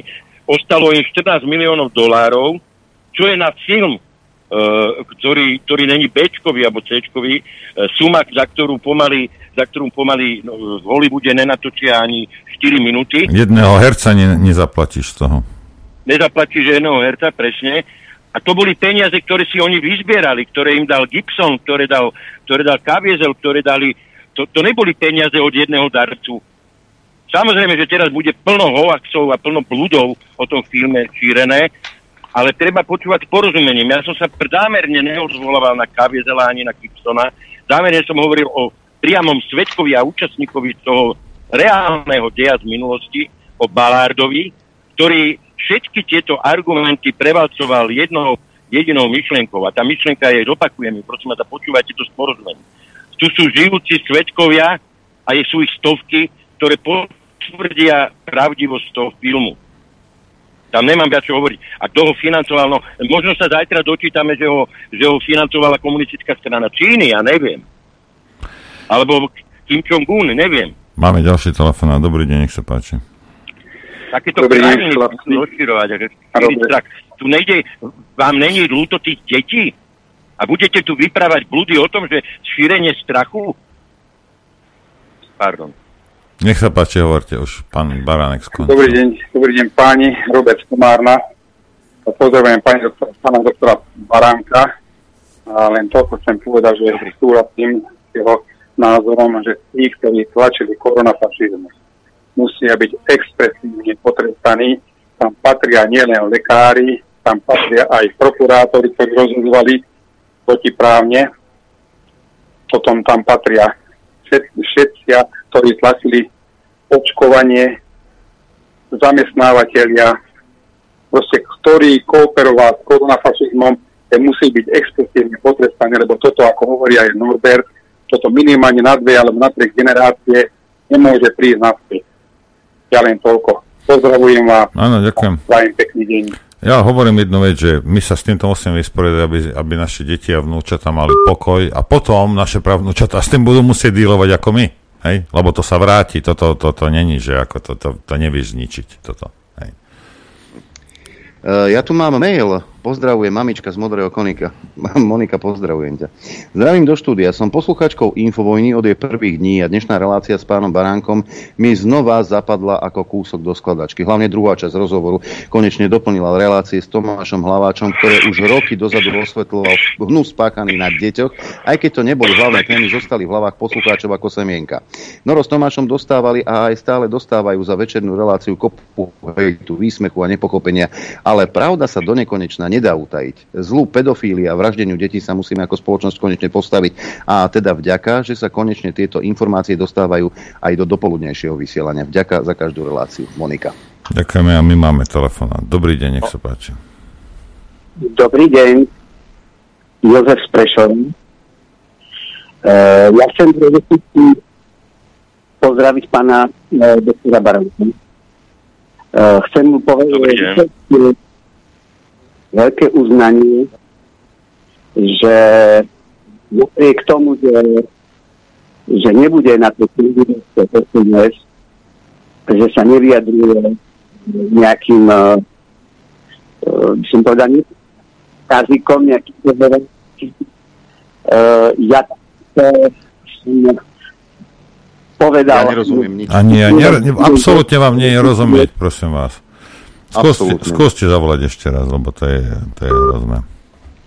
Tu mám mail, počúvam vás asi 3 roky a musím vám poďakovať, že otvárate oči mnohým a konkrétne mňa len utvrdzujete v tom, čo už 30 rokov, o čom vôbec nepochybujem. Slováci sa tlačia do politiky, či už veľkej alebo komunálnej, len preto, aby mohli slúžiť, žiaľ len tomu, kto ich pasie. Väčšina z nich by si svojou prácou nikdy nezarobila peniaze, ktoré ako politici dostávajú len za to, že sú. Za peniaze presadia akékoľvek svinstvo, ako prostitútky. Pozrite si napríklad na starostov, ktorí spravujú svoje dediny a mestečká za viac ako 3 000 platy, majú takmer neobmedzené právomoci bez akejkoľvek účinnej kontroly. Ďakujem pánovi Baránkovi, že objasnil svoju neúčasť v národnej koalícii pod vedením SNS a prajem mu, aby úspel so stranou, ktorú založil. Je veľmi dobré a potrebné zjednotiť pronárodné strany a ľudí, ktorí budú robiť pre Slovensko a pre Slovákov.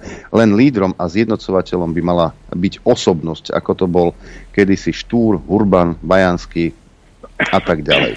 Dobre, máme posledný telefonát. Nech sa páči, hovorte. No tak vás zdravím, to som znova ja. No, už je to dobre. Pre pána Baránka, zrejme on nepočúval, čo som ja rozprával s porozumením. Nakoľko ja som nechcel spochybňovať ten film, alebo že je to celé pravda, áno je. Ale ako som povedal, aj na tom portáli Otevri svoj mysl, treba za tým pozerať, či za tým nie je náhodou aj nejaká agenda. Hej. Takže ja len toľko, hej, aby pánovi Baránkovi odporúčam, aby si pozrel ten portál, prečítal si to a kto to financoval. Ja nespochybňujem ten film a nespochybňujem a deti, ja poviem tak, keby sa niekto dotkol môjho dieťaťa... Moment, stop. Pýta sa pán Baránek niečo, skúsme byť troška... Prosím vás, aká agenda by za tým mohla byť? Povedzte mi, aká agenda? Napríklad agenda 2030 alebo iná agenda... do budúcna, ako som spomínal, napríklad čipovanie detí. Aby ľudia dali dobrovoľne rodičia čipovať svoje deti. Ale Ale v tom filme o tom není ani zmienka. Ja som v živote nepočul Gibsona, Kaviezela, Ballarda, nikoho hovoriť o čipovaní detí pre Boha. Ale o tom to je, pán Baránek, že... Viete, to by bolo najlepšie. Ja pozrite si ten príspevok od Davida Formánka. Dobre, ďakujeme, lebo toto sa jeden cez druhého preklikujete. Lebo tieto naše tzv. Pronárodné, alebo už ja neviem, aké to nie sú ani pronárodné sily, sú schopné takých neuveriteľných konšpirácií a takých hovedín, že z vaničkou vylejú dieťa. Prečo by sme mali... Vieš, kde je problém? Ako v jednom má poslucháč pravdu. Niektorí rodičia, hej, sú nesvojprávni kreténi. Hej, a majú deti, lebo nepotrebuješ, na babe tu potrebuješ vodičak, na to, aby si bol rodič, potrebuješ akorát si roztiahnuť nohy. A sú kreteni. Videli sme to cez COVID, to šialenstvo, jak dali malé deti, nechali opíchať niečím, na čo nedával výrobca záruku, lebo ste tak sprostí. Hej. A áno, niektorých ľudí si môžu vystrašiť a niektorí ľudia si môžu, možno si dajú svoje deti očipovať. Ja som vždy vravel, že proste to je dobré, aspoň to sa vykorenia sami seba, netreba s nimi nič robiť s takýmito ľuďmi. Hej.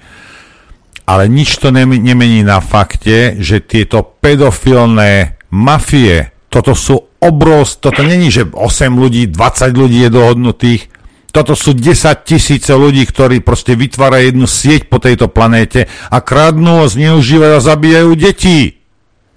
A to na tom nič nezmení, či si ty dáš, alebo nie, či si kreténa dáš si, alebo nedáš si opíchať, alebo očipovať dieťa. To s tým nemá nič spoločné, absolútne. No tak si dajte, no tak niekto sa vystrašie, tak si dá očipovať detsko, no tak si daj, no tak bohužiaľ dieťa si nevyberá rodičov, hej, nemôže za to, že sú kreténi.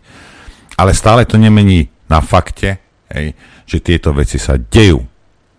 A to sú 100 000 detí, každý boží rok. A nikto o tom nechce rozprávať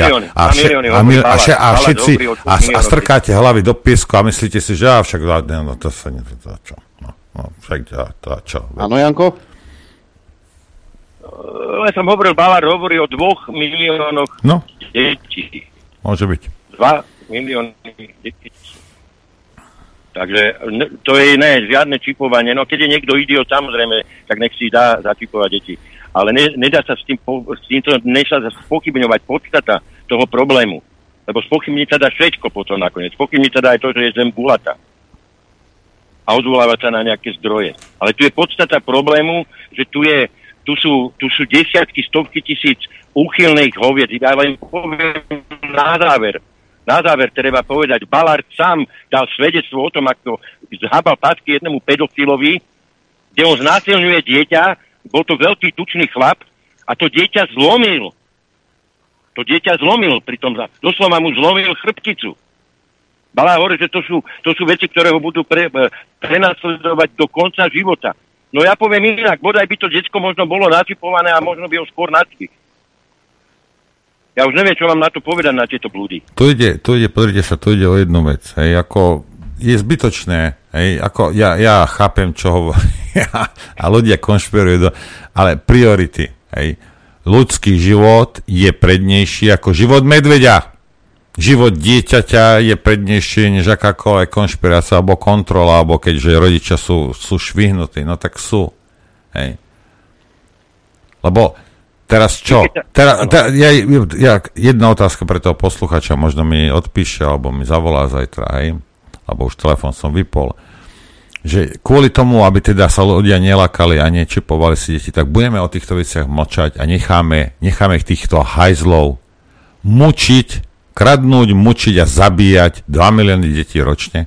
Len aby náhodou nejaká ťava z Petržalky si nedala očipovať svojho parchanta. Ako nehnevajte sa na mňa, to budeme mlčať teraz o tom. A budeme hovoriť... Keď nebudeme chrániť svoje deti, nezaslúžime si tú existenciu. Nič si nezaslúžiš. Na zemi. Nič. V tej chvíli si zbytočný na tejto planéte. Potom tu nemám čo robiť. Všetko, čo robím, aj politicky, aj teraz táto relácia, či mi niekto verí, či ne, robím to kvôli svojim deťom. Poprvé, aby mali lepšiu budúcnosť, ak je to vôbec možné, a po druhé, aby sa nemuseli za svojho otca hanbiť. Je veľa vecí, čo môžu na mňa kritizovať. Veľmi veľa. Ale aspoň sa nebudú musieť za mňa hanbiť. A hlavne to robím pre ich ochranu a pre ochranu svojich detí, svojich vnukov a ich detí. To je všetko, to je celá moja motivácia, aj môjho vstupu do politiky, aj tejto relácie, prečo som chcel hovoriť o filme Sound of Freedom. A nezabudnime na to, kto sa tu snažil tú pedofíliu zľahčovať a znormalizovať. Denník SME, samozrejme, viem presne kto. Kovačič, Hanzelová. A treba ich brať na zodpovednosť. Treba ich brať na zodpovednosť. Že nenastala politická situácia, ona musí nastať. My sa musíme vyrovnať s týmto, my sa musíme vyrovnať celoplošným cestovým očkovaním. Inak si nezaslúžime pokračovať ako samostatný štát, pokiaľ nebudeme mať silu potrestať týchto zločincov. Amen. A povedal som, sú to zločinci a máme právo použiť akékoľvek prostriedky, lebo sú to zločinci. Samozrejme primerané prostriedky. Ďakujem. Toľko, Jan Baránek. Ďakujeme, Janko, že si našiel na nás čas, ale aj na poslucháčov. A pekný deň. Aj vám všetkým, aj poslucháčom, ďakujem. No a my sa rozlúčime, ďakujem vám za pozornosť a počuť a vidieť sa budeme opäť zajtra. A keď už náš poslucháč spomínal, že v sobotu je pochod za rodinu v Bratislave, tak práve o tom pochode príde zajtra porozprávať pán Anton Chromík. Malá uputávka. Pekný deň. Ďakujeme veľmi pekne. Takisto ďakujem poslucháčom, divákom za podporu, ktorú nám prejavujete. Takisto vám ďakujem za pozornosť a prejem vám šťastnú veselú dobrú noc. Len vďaka vašim príspevkom sme nezávislí. Rádio Infovojna.